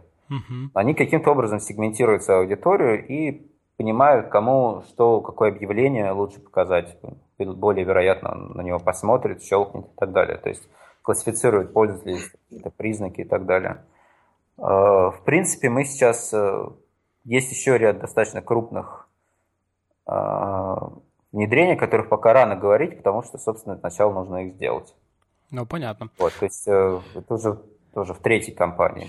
Давайте, э, можно я дополню здесь немножко, чуть-чуть, правда, откатимся назад э, к моменту, когда Костя вообще говорил, как э, пришли к application к серверу и, э, грубо говоря, чего там не хватало в базе данных, как появился memcache. А, я не, не до конца понял. То есть, ну, вернее, мне показалось вот этот вот ход э, э, объяснения Кости, как мы пришли к необходимости такого рода продуктам, несколько э, ну, а, а особенно у меня как-то в голове все сложилось значительно проще. То есть понятно, для чего нужен был memcache. У нас большое количество клиентов, но если все они пойдут в базу, даже если она такая быстрая, как MySQL, то ей все равно станет плохо. Поэтому ставится что-то, что работает всегда стопроцентно с памятью, никогда, значит, если железо не барахлит, никогда особенно не тормозит, если при этом там объекты, которые мы вычитываем, не гигантские. вот, а это, естественно, все там э, настраивается даже на application уровне, режем просто большие объекты и все. И э, в результате вот у нас получается какой-то инструмент, который просто очень может э, быстро что-то записать, и не обязательно, э, скажем так, записать, считать не обязательно э, без какой-либо логики, да, то есть э, связка какого-то вот такого быстрого мемкэша и какого-то там быстрого языка разработки давала возможность сделать очень много. Если не нужно использовать базу данных, то и, и главное, достаточно надежно именно в условиях большого количества запросов и большого количества а, клиентов.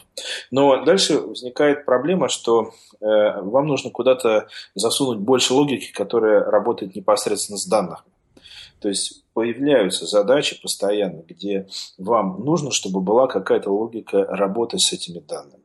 Если вы будете их тягать все время по сети, естественно, вы там потеряете э, достаточно большое количество времени. Значит, либо вы уходите назад в базу данных, пытаясь написать те же самые родимые процедуры, но тогда вы огребаете ровно то, от чего вы уходили. Вам нужно, чтобы ваша база данных, именно как сервер, да, предоставляла возможность работать с большим количеством там, одновременных соединений или еще что-то. Далеко не все базы данных до сих пор это умеют делать. Плюс сама возможность работать с этими данными должна быть очень крутой, да, все должно быть очень быстро, удобно и так далее. Либо вы просто плюете на все это, начинаете писать э, какие-то демона на том языке, который вам нравится. И вот э, я не просто так. На самом деле мы это обсуждали э, с, Костей уже там, не, неоднократно, да, и просто это кейс не очень распространенный, но это кейс мне очень близкий. И когда вы начинаете разрабатывать на этом языке, да, то вы через какое-то время имеете некоторое количество демонов, которые вдруг при определенной архитектуре обязаны унаследовать э, свойства большого количества баз данных. Например, э, вы взяли и сказали, стоп, а мне вообще нужен какой-то э, какая-то горячая замена. Э, делать, естественно, горячую там замену через репликацию, это, может быть, там не самая классная идея, но довольно удобная. Да? Поэтому мне нужна какая-то репликация между моими application демонами. Или у меня есть несколько дата-центров. И поэтому мне нужно, чтобы эта аппликация была хотя бы для того, чтобы другие application с чужих дата-центров а, получали актуальные данные не через значит, прекрасный э, Атлантический канал. Вот, соответственно, помимо репликаций, надо, чтобы была персистентность какая-то, да, ну, хотя бы, грубо говоря, все, снапшот какой-то раз в какое-то время отложить, э, подняться, снять и так далее. А, и оказалось, что это все задачи, которые давным-давно решаются в мире баз данных, они совершенно иного класса. И если появляется база данных, которая говорит, а мы вот вам все даем это из коробки, для того, чтобы написать у вас диванок, вот у нас еще есть там NoSQL или SQL, или вот хочешь вообще что угодно пиши, вот есть такие такие структуры данных, к ним такой-то доступ, то это становится отличной платформой для того, чтобы просто такие демона разрабатывать. Но ну, надо сказать, что это лишь там идея там, для того, чтобы э, все это восприняли, видимо, должно пройти еще какое-то время. Вот, в свое время, когда я ее высказал, наши же ребята, которые использовали Таранту, мне сказали, что я слишком все э, в э, радужных тонах описываю, да, что на самом деле, конечно, экспертиза в создании там, э, серверов это несколько все сложнее, чем просто взять и к Тарантулу что-то прикрутить. Но тем не менее, вот я сознательно упрощаю. Да? Если вам нужно написать какого-то демона, то скорее всего, вам нужно будет решить несколько однотипных задач, если этот демон уже в какой-то достаточно приличной среде. Несколько DC, несколько баз, то есть, ну вот, так или иначе, вам нужно будет там реализовать какие-то вещи, которые, скорее всего, вы не сделаете. А в Тарантуле они уже есть. Поэтому Тарантул это очень, на мой взгляд, Тарантул это именно очень удобная платформа для создания application серверов. Значит, Баду мы переехали только с одним сервером. Это так называемая хитовалка. А, вы знаете, что в серверах знакомств очень много а, большое значение, я сейчас говорю про продуктовую часть, имеет, насколько быстро вы даете фидбэк пользователю относительно а, каких-либо его действий. То есть, если он, например, заплатил каких-то денег да, за то, что а, его профиль оказался вдруг видим большому количеству других пользователей, то необходимо как можно быстрее это показать, продемонстрировать, что действительно пришло много пользователей. О, вот еще, вот еще один, желательно в реальном времени, да, как он, чтобы связать максимально близкое событие как бы расставания с деньгами и что он, собственно, получает от этого. Да? А, поэтому в гигантском количестве проектов в свое время даже, по-моему, в каких-то сетевых сообществах были обсуждения, что это вообще плохая фича, да, показать, кто заходил на твою страницу. Вот, но тем не менее, в сайте знакомства это очень важно. И если у вас достаточно много посещений, а в среднем а, по большому сайту, где там несколько миллионов сидит онлайн, да, понятно, что все друг другу смотрят постоянно. И вот со страшной скоростью эти данные нужно хранить и человеку показывать. У вас там столько-то посетителей, столько-то. У нас для этого был написан свой демонок. А это не просто какая-то простая совсем а, штучка. Там нужно было в ряде случаев скрывать, э, вычищать удаленных. Ну, то есть там была еще какая-то логика. Но на базе данных, э, на базу данных такую традиционную, именно из-за того, что большое количество приложений туда писало, большой скоростью, на базу данных традиционно это не ложилось. Э, не сразу мы на это все перешли. Вот, наломали там каких-то дров. У нас есть даже видео.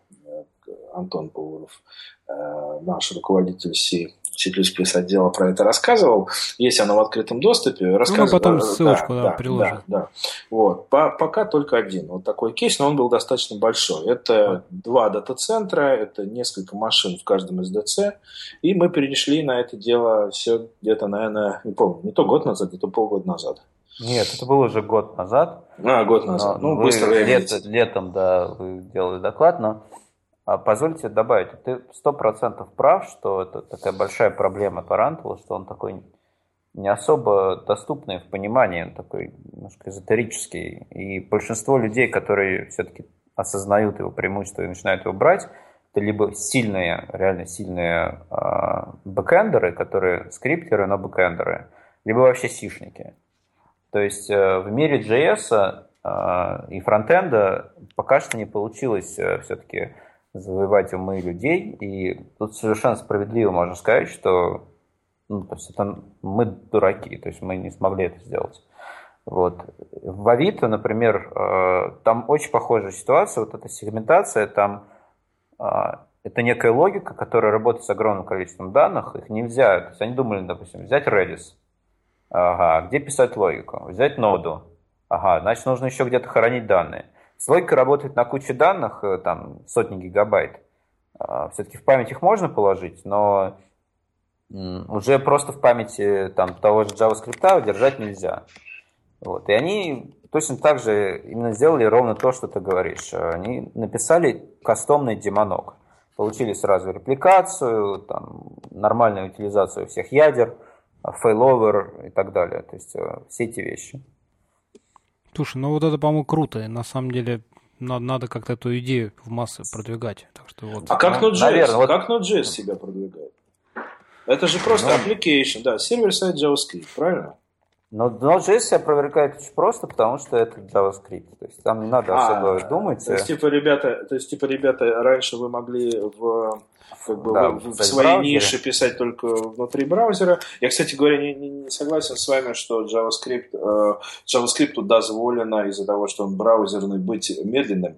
Сейчас э, куча идет оптимизации и куча э, народу меряет, насколько медленный UX у них. Вот, и поэтому... Но вот опять э, смотри... JavaScript это Нет, тут дело не в медленности, тут дело в э, реалтаймовости. А, ты имеешь в виду... А, ну хорошо. И, и, не, не, говорят, опять... что ты можешь отожрать отожрать, в общем, э, в одном случае ты можешь отожрать побольше, потому что это клиентская машина, да, десктопная, да. Э, или, или, или какое-то там устройство, которое вот в динамичном пользовании, а другой дело, когда, да, это я согласен. Не, ну опять-таки, с моей комментарий еще, Леш, э, ты говоришь, что медленный UX, но UX это, да, самая медленная часть в браузере с точки зрения взаимодействия с JavaScript, это именно дом, и это то, что все пытаются оптимизировать, там, и поэтому появился виртуальный дом, поэтому появился React и так далее, да, но так-то, ну, правда, оптимизируют еще другие вещи, там ASM.js, если вы слышали такую вещь, которая там позволяет тоже оптимизировать, э, выполнять в параллели несколько инструкций там с простыми числами, да, чтобы вот там обработать графику, там, не знаю, звук и так далее.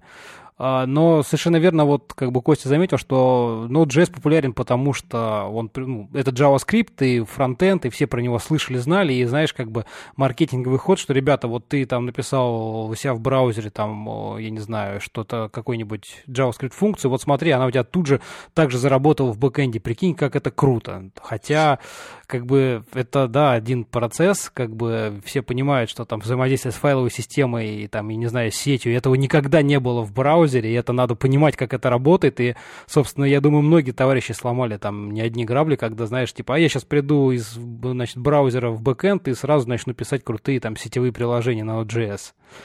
Ну, как бы... Это понятно, да.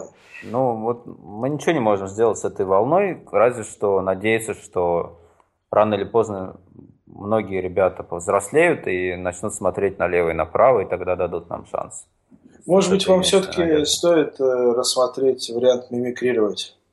Мы можем, конечно, мимикрировать, но э, поймите, что у нас э, достаточно все хорошо. То есть э, нам нужно делать фичи для новых деплоев, и эти новые деплои, э, они достаточно многообещающие. То есть рынок э, применения для такого продукта, он не заканчивается вебом. Веб это супер круто, но а, например, сейчас мы реально а, пытаемся работать с деньгами. То есть э, за счет того, что у нас есть транзакции, мы можем попробовать просто хранить остатки по счетам пользовательски и делать списание начисления. И все это дело в реал-тайме. И это не Oracle. Ну, согласитесь, что для такого продукта это а, потенциально э, мне казалось, мне, мне казалось, что сейчас э, эта ниша занимает э, Postgres. Postgres с... не in-memory, а идея в том, что ты все кладешь в эластичную in-memory базу. То есть это, реально наши конкуренты в этой нише это VoltDB, Oracle Coherence, Hazelcast, GridGain. Но все эти Hazelcast и GridGain, они либо плохо либо плохие базы данных, либо плохие application сервера. вот, то есть, то есть э, на самом деле таких решений много. И вот получается так, что там мы тоже можем попадаться. Или, допустим, представьте себе такое внедрение для Тарантула, как телекомовский, телекомовский биллинг. Это да. Вот просто ну, мир большой, а, и э, веб это очень круто, это очень здорово. И я думаю, что веб просто будет, опять же, мое видение такое, что а, веб будет все больше и больше взрослеть, и он будет становиться все больше и больше enterprise.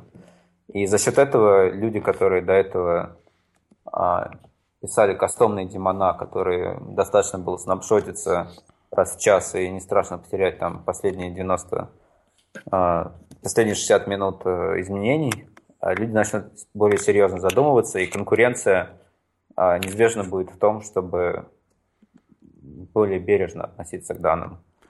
Я все-таки не разделяю твой оптимизм, потому что веб всегда удел, э, знаешь, можно посмотреть на множество проектов, которые делаются, и те проекты, где действительно, которые действительно, как ты говоришь, дорастают до, до Тарантова, множество этих проектов, оно в любом случае будет мало.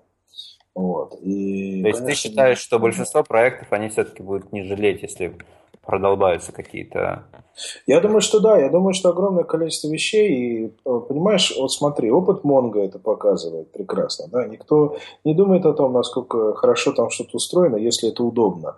А опыт э, большого количества э, облачных технологий это показывает. Да? Потому что, э, по большому счету, лишь начиная с какой-то очень большой нагрузки, тебе чужое облако начинает э, приносить проблемы. Да? А для очень большого количества проектов чужое облако тебе, наоборот, приносит облегчение. И люди этим пользуются, люди сидят э, на этих облаках, и да, они при этом теряют какую-то часть экспертизы, то есть в их э, разработческом коде да, отсутствуют какие-то знания, которые бы у них стали появляться, если бы они все эти технологии, если бы они, грубо говоря, сами их строили, сами строили, держали бы свои железки, да, поднимали на них все. Но, с другой стороны, если им так удобнее, если э, бизнес так работает, почему нет?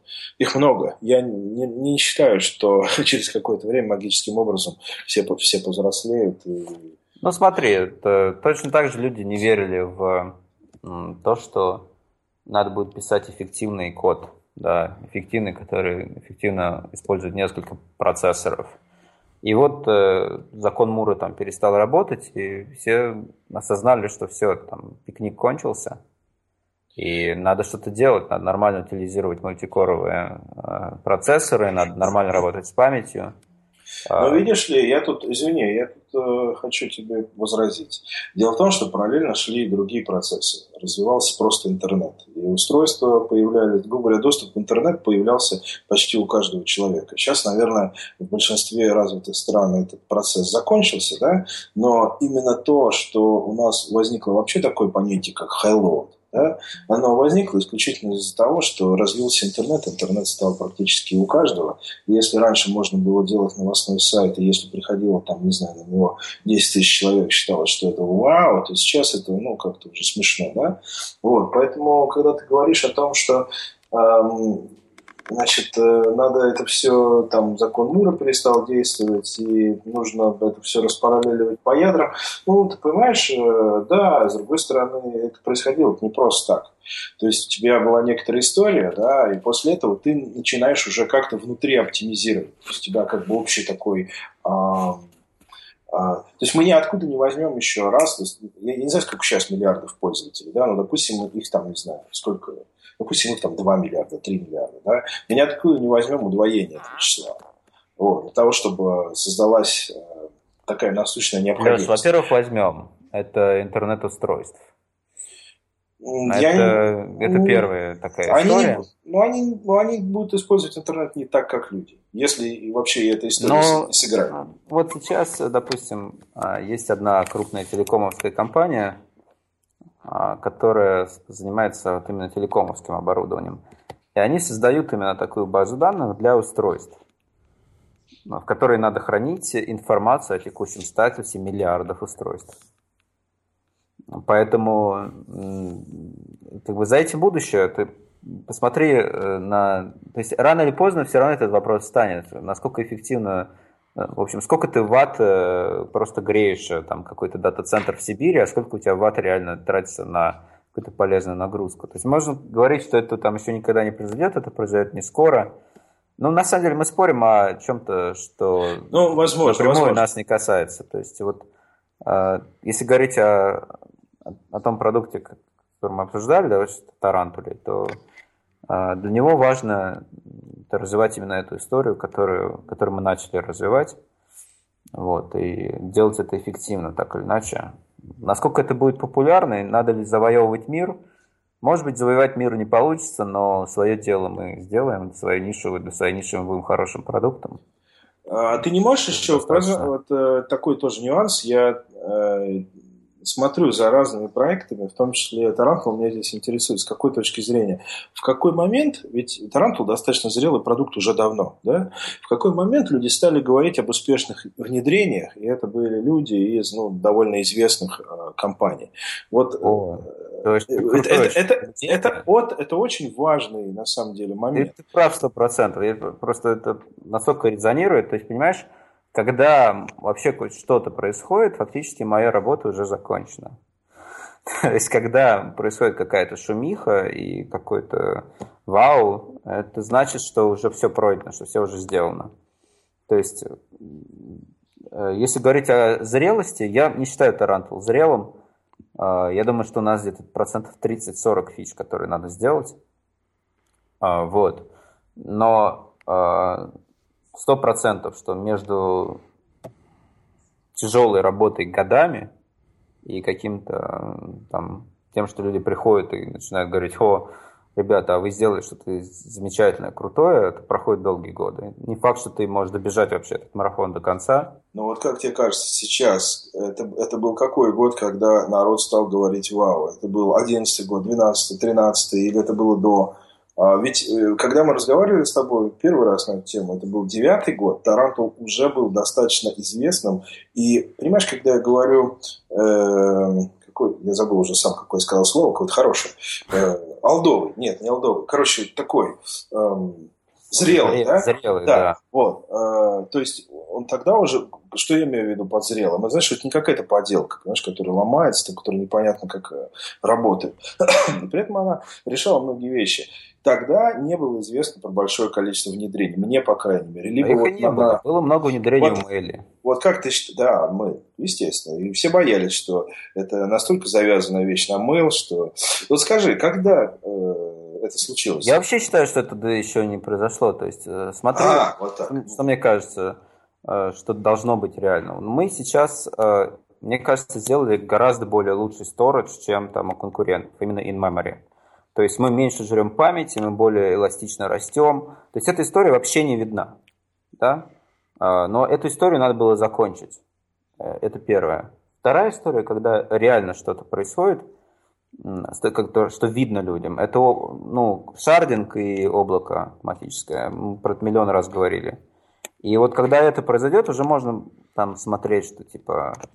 То есть у нас сейчас есть шардинг, он библиотечный, он, тоже его он эзотерический и так далее. Надо сделать это полностью автоматическим, полностью удобным.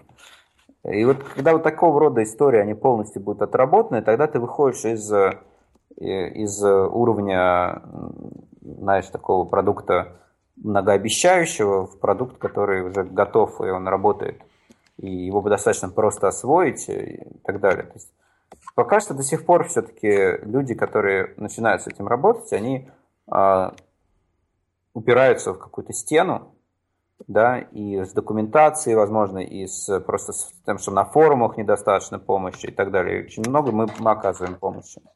Так что я думаю, что этот момент еще не настал. Понятно, спасибо. Слушай, ну это, по-моему, стандартная проблема, да, любого какого-то, там, не знаю, open source проекта, привлечь изначально к себе как бы внимание, какой-то минимальный, так сказать, размер сообщества, который в дальнейшем бы смог как-то, да, вот, э, ну, чтобы оно начало жить, как бы запустить, что называется, да, вот это такой старт, вот.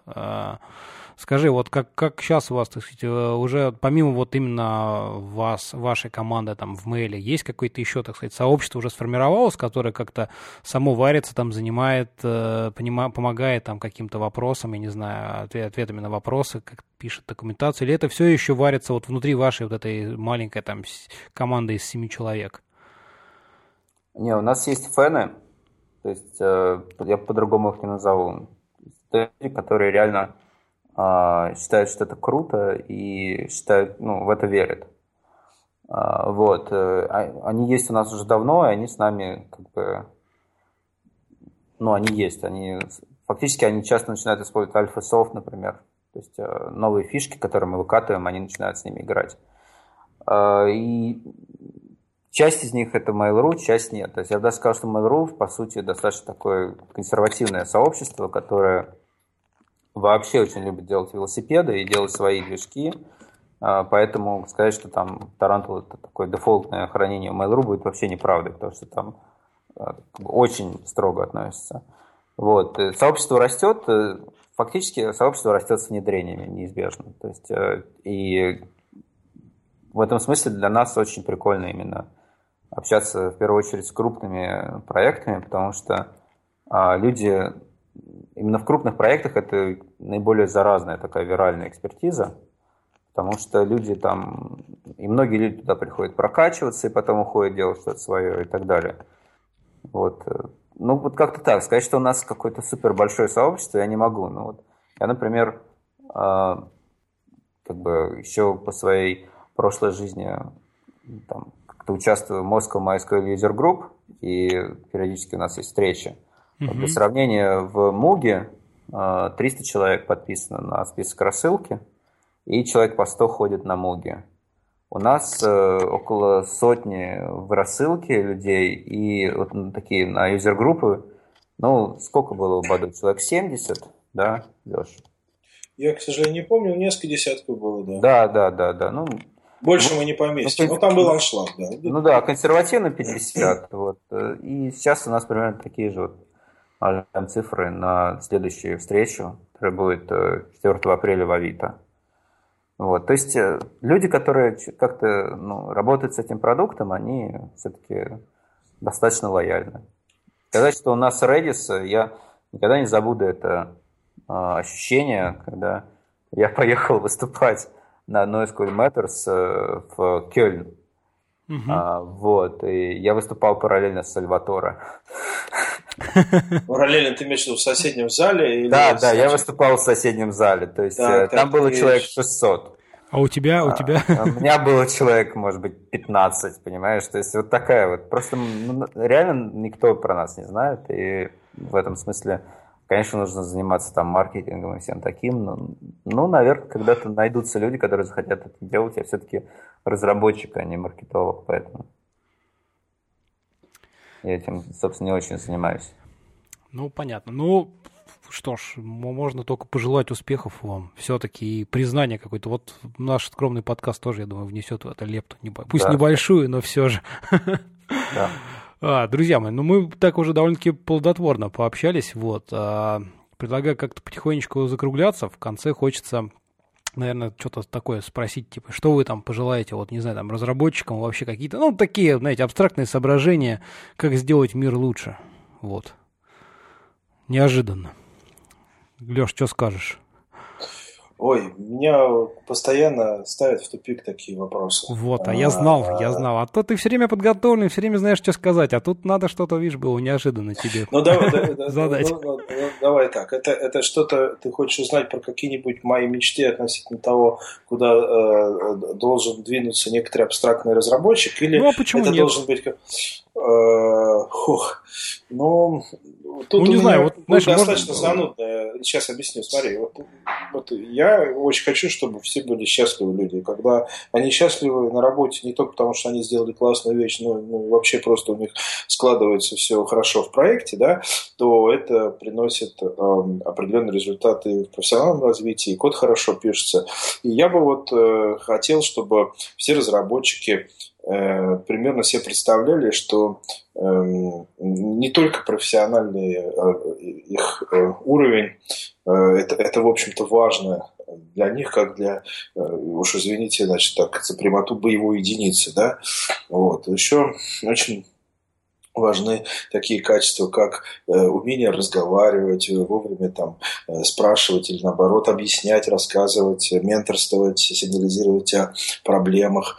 Вот такие вещи меня сейчас как ужасного менеджера интересует больше, чем просто... Ну, это, кстати, так, так, такая боль, да, по-моему, всех, так сказать, там, так или иначе, там, тем лидов, не знаю, управленцев, каких-то менеджеров, что разработчики вообще люди достаточно закрыты. Но, видимо, это какая-то все-таки специфика есть. Ну, то есть, вот какой-то общительный, общительный человек, который там, не знаю, вот такая душа компании, и чтобы он там разработчик, ну, конечно, такое бывает, безусловно, но больше они какие-то замкнутые. Вот эта проблема коммуникации, я тоже э, вот считаю, что это, наверное, самая такая большая проблема, вот именно в, в разработчике. То есть можно быть крутым профессионалом, но если ты не можешь там не общаться, еще что-то, это все дотяжка.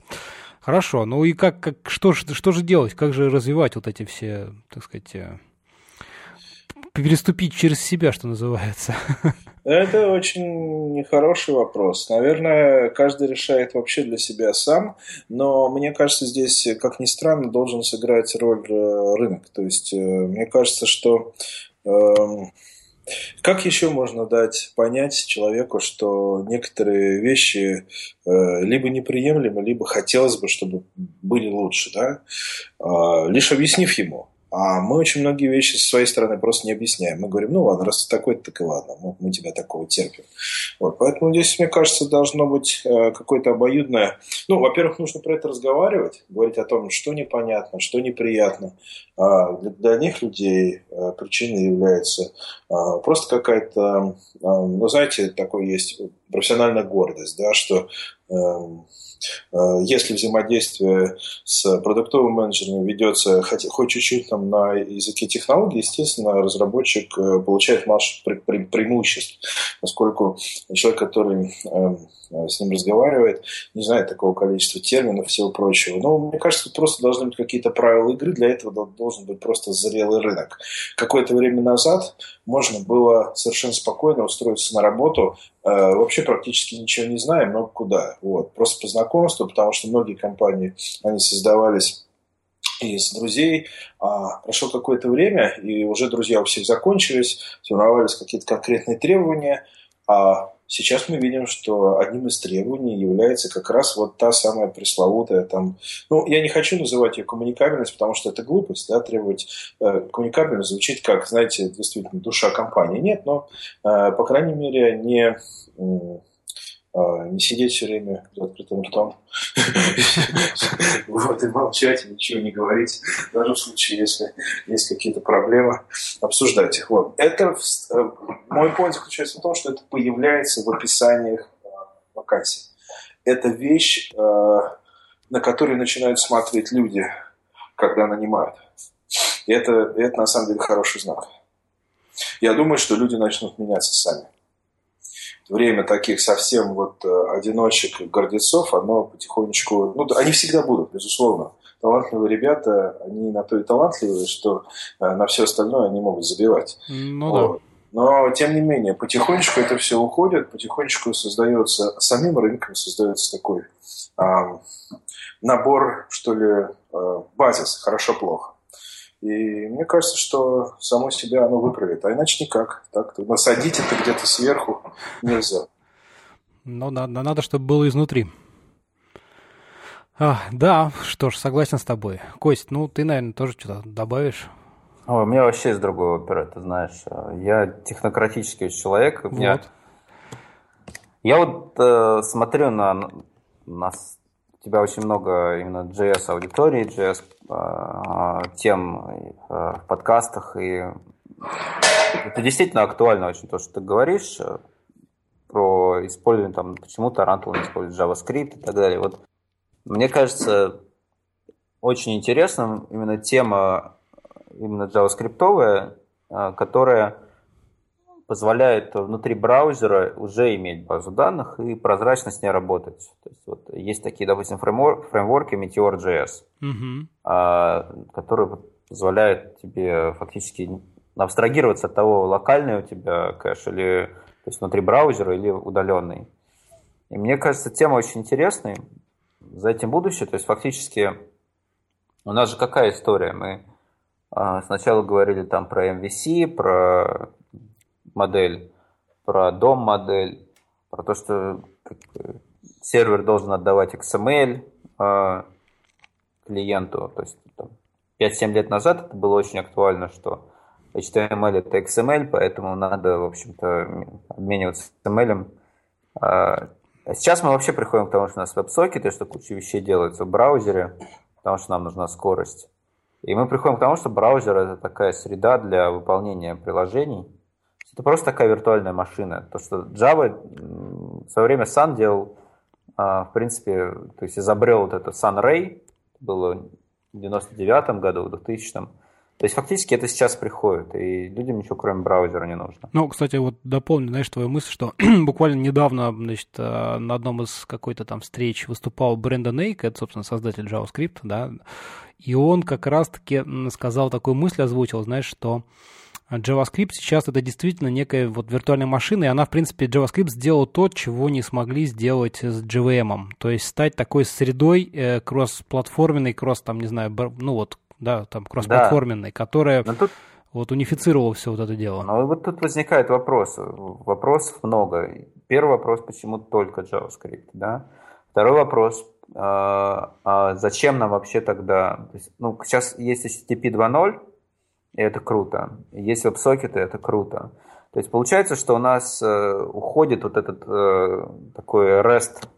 REST это тоже очень здорово, но REST перестает быть обязательным э, в взаимодействии, э, как э, клиент-серверная модель, такая, не клиент-серверная, а request-response модель скорее. Вот. И, в принципе, мне очень интересно, куда эта кривая выведет, и я желаю именно JavaScript разработчикам смотреть все это шире. А, и в конечном итоге, а, чтобы эта революция все-таки произошла, чтобы у нас э, появились э, и фреймворки, и средства, а, там, библиотеки для клиента, которые бы позволили более прозрачно работать с бэкэндом. То, что мне интересно. Вторая вещь. Ну, на самом деле, давай не будем вторую вещь выбирать, она долгая, в целях там... А, Хорошо, там, мы ее обсудим. этого подкаста. Ну, в общем, интересно, куда выведет кривая а, разработки клиентских приложений в браузере. Это будет ближайшая революция ближайших лет, я думаю. Да, будем смотреть и следить. Вот. Ну что, друзья, спасибо, что пришли. Был такой необычный, э, интересный выпуск вот на троих. Так что, по-моему, получилось все клево. Так что еще раз вам огромное спасибо. И до новых встреч. Всем спасибо. Пока-пока. Спасибо. Пока. Спасибо. Счастливо.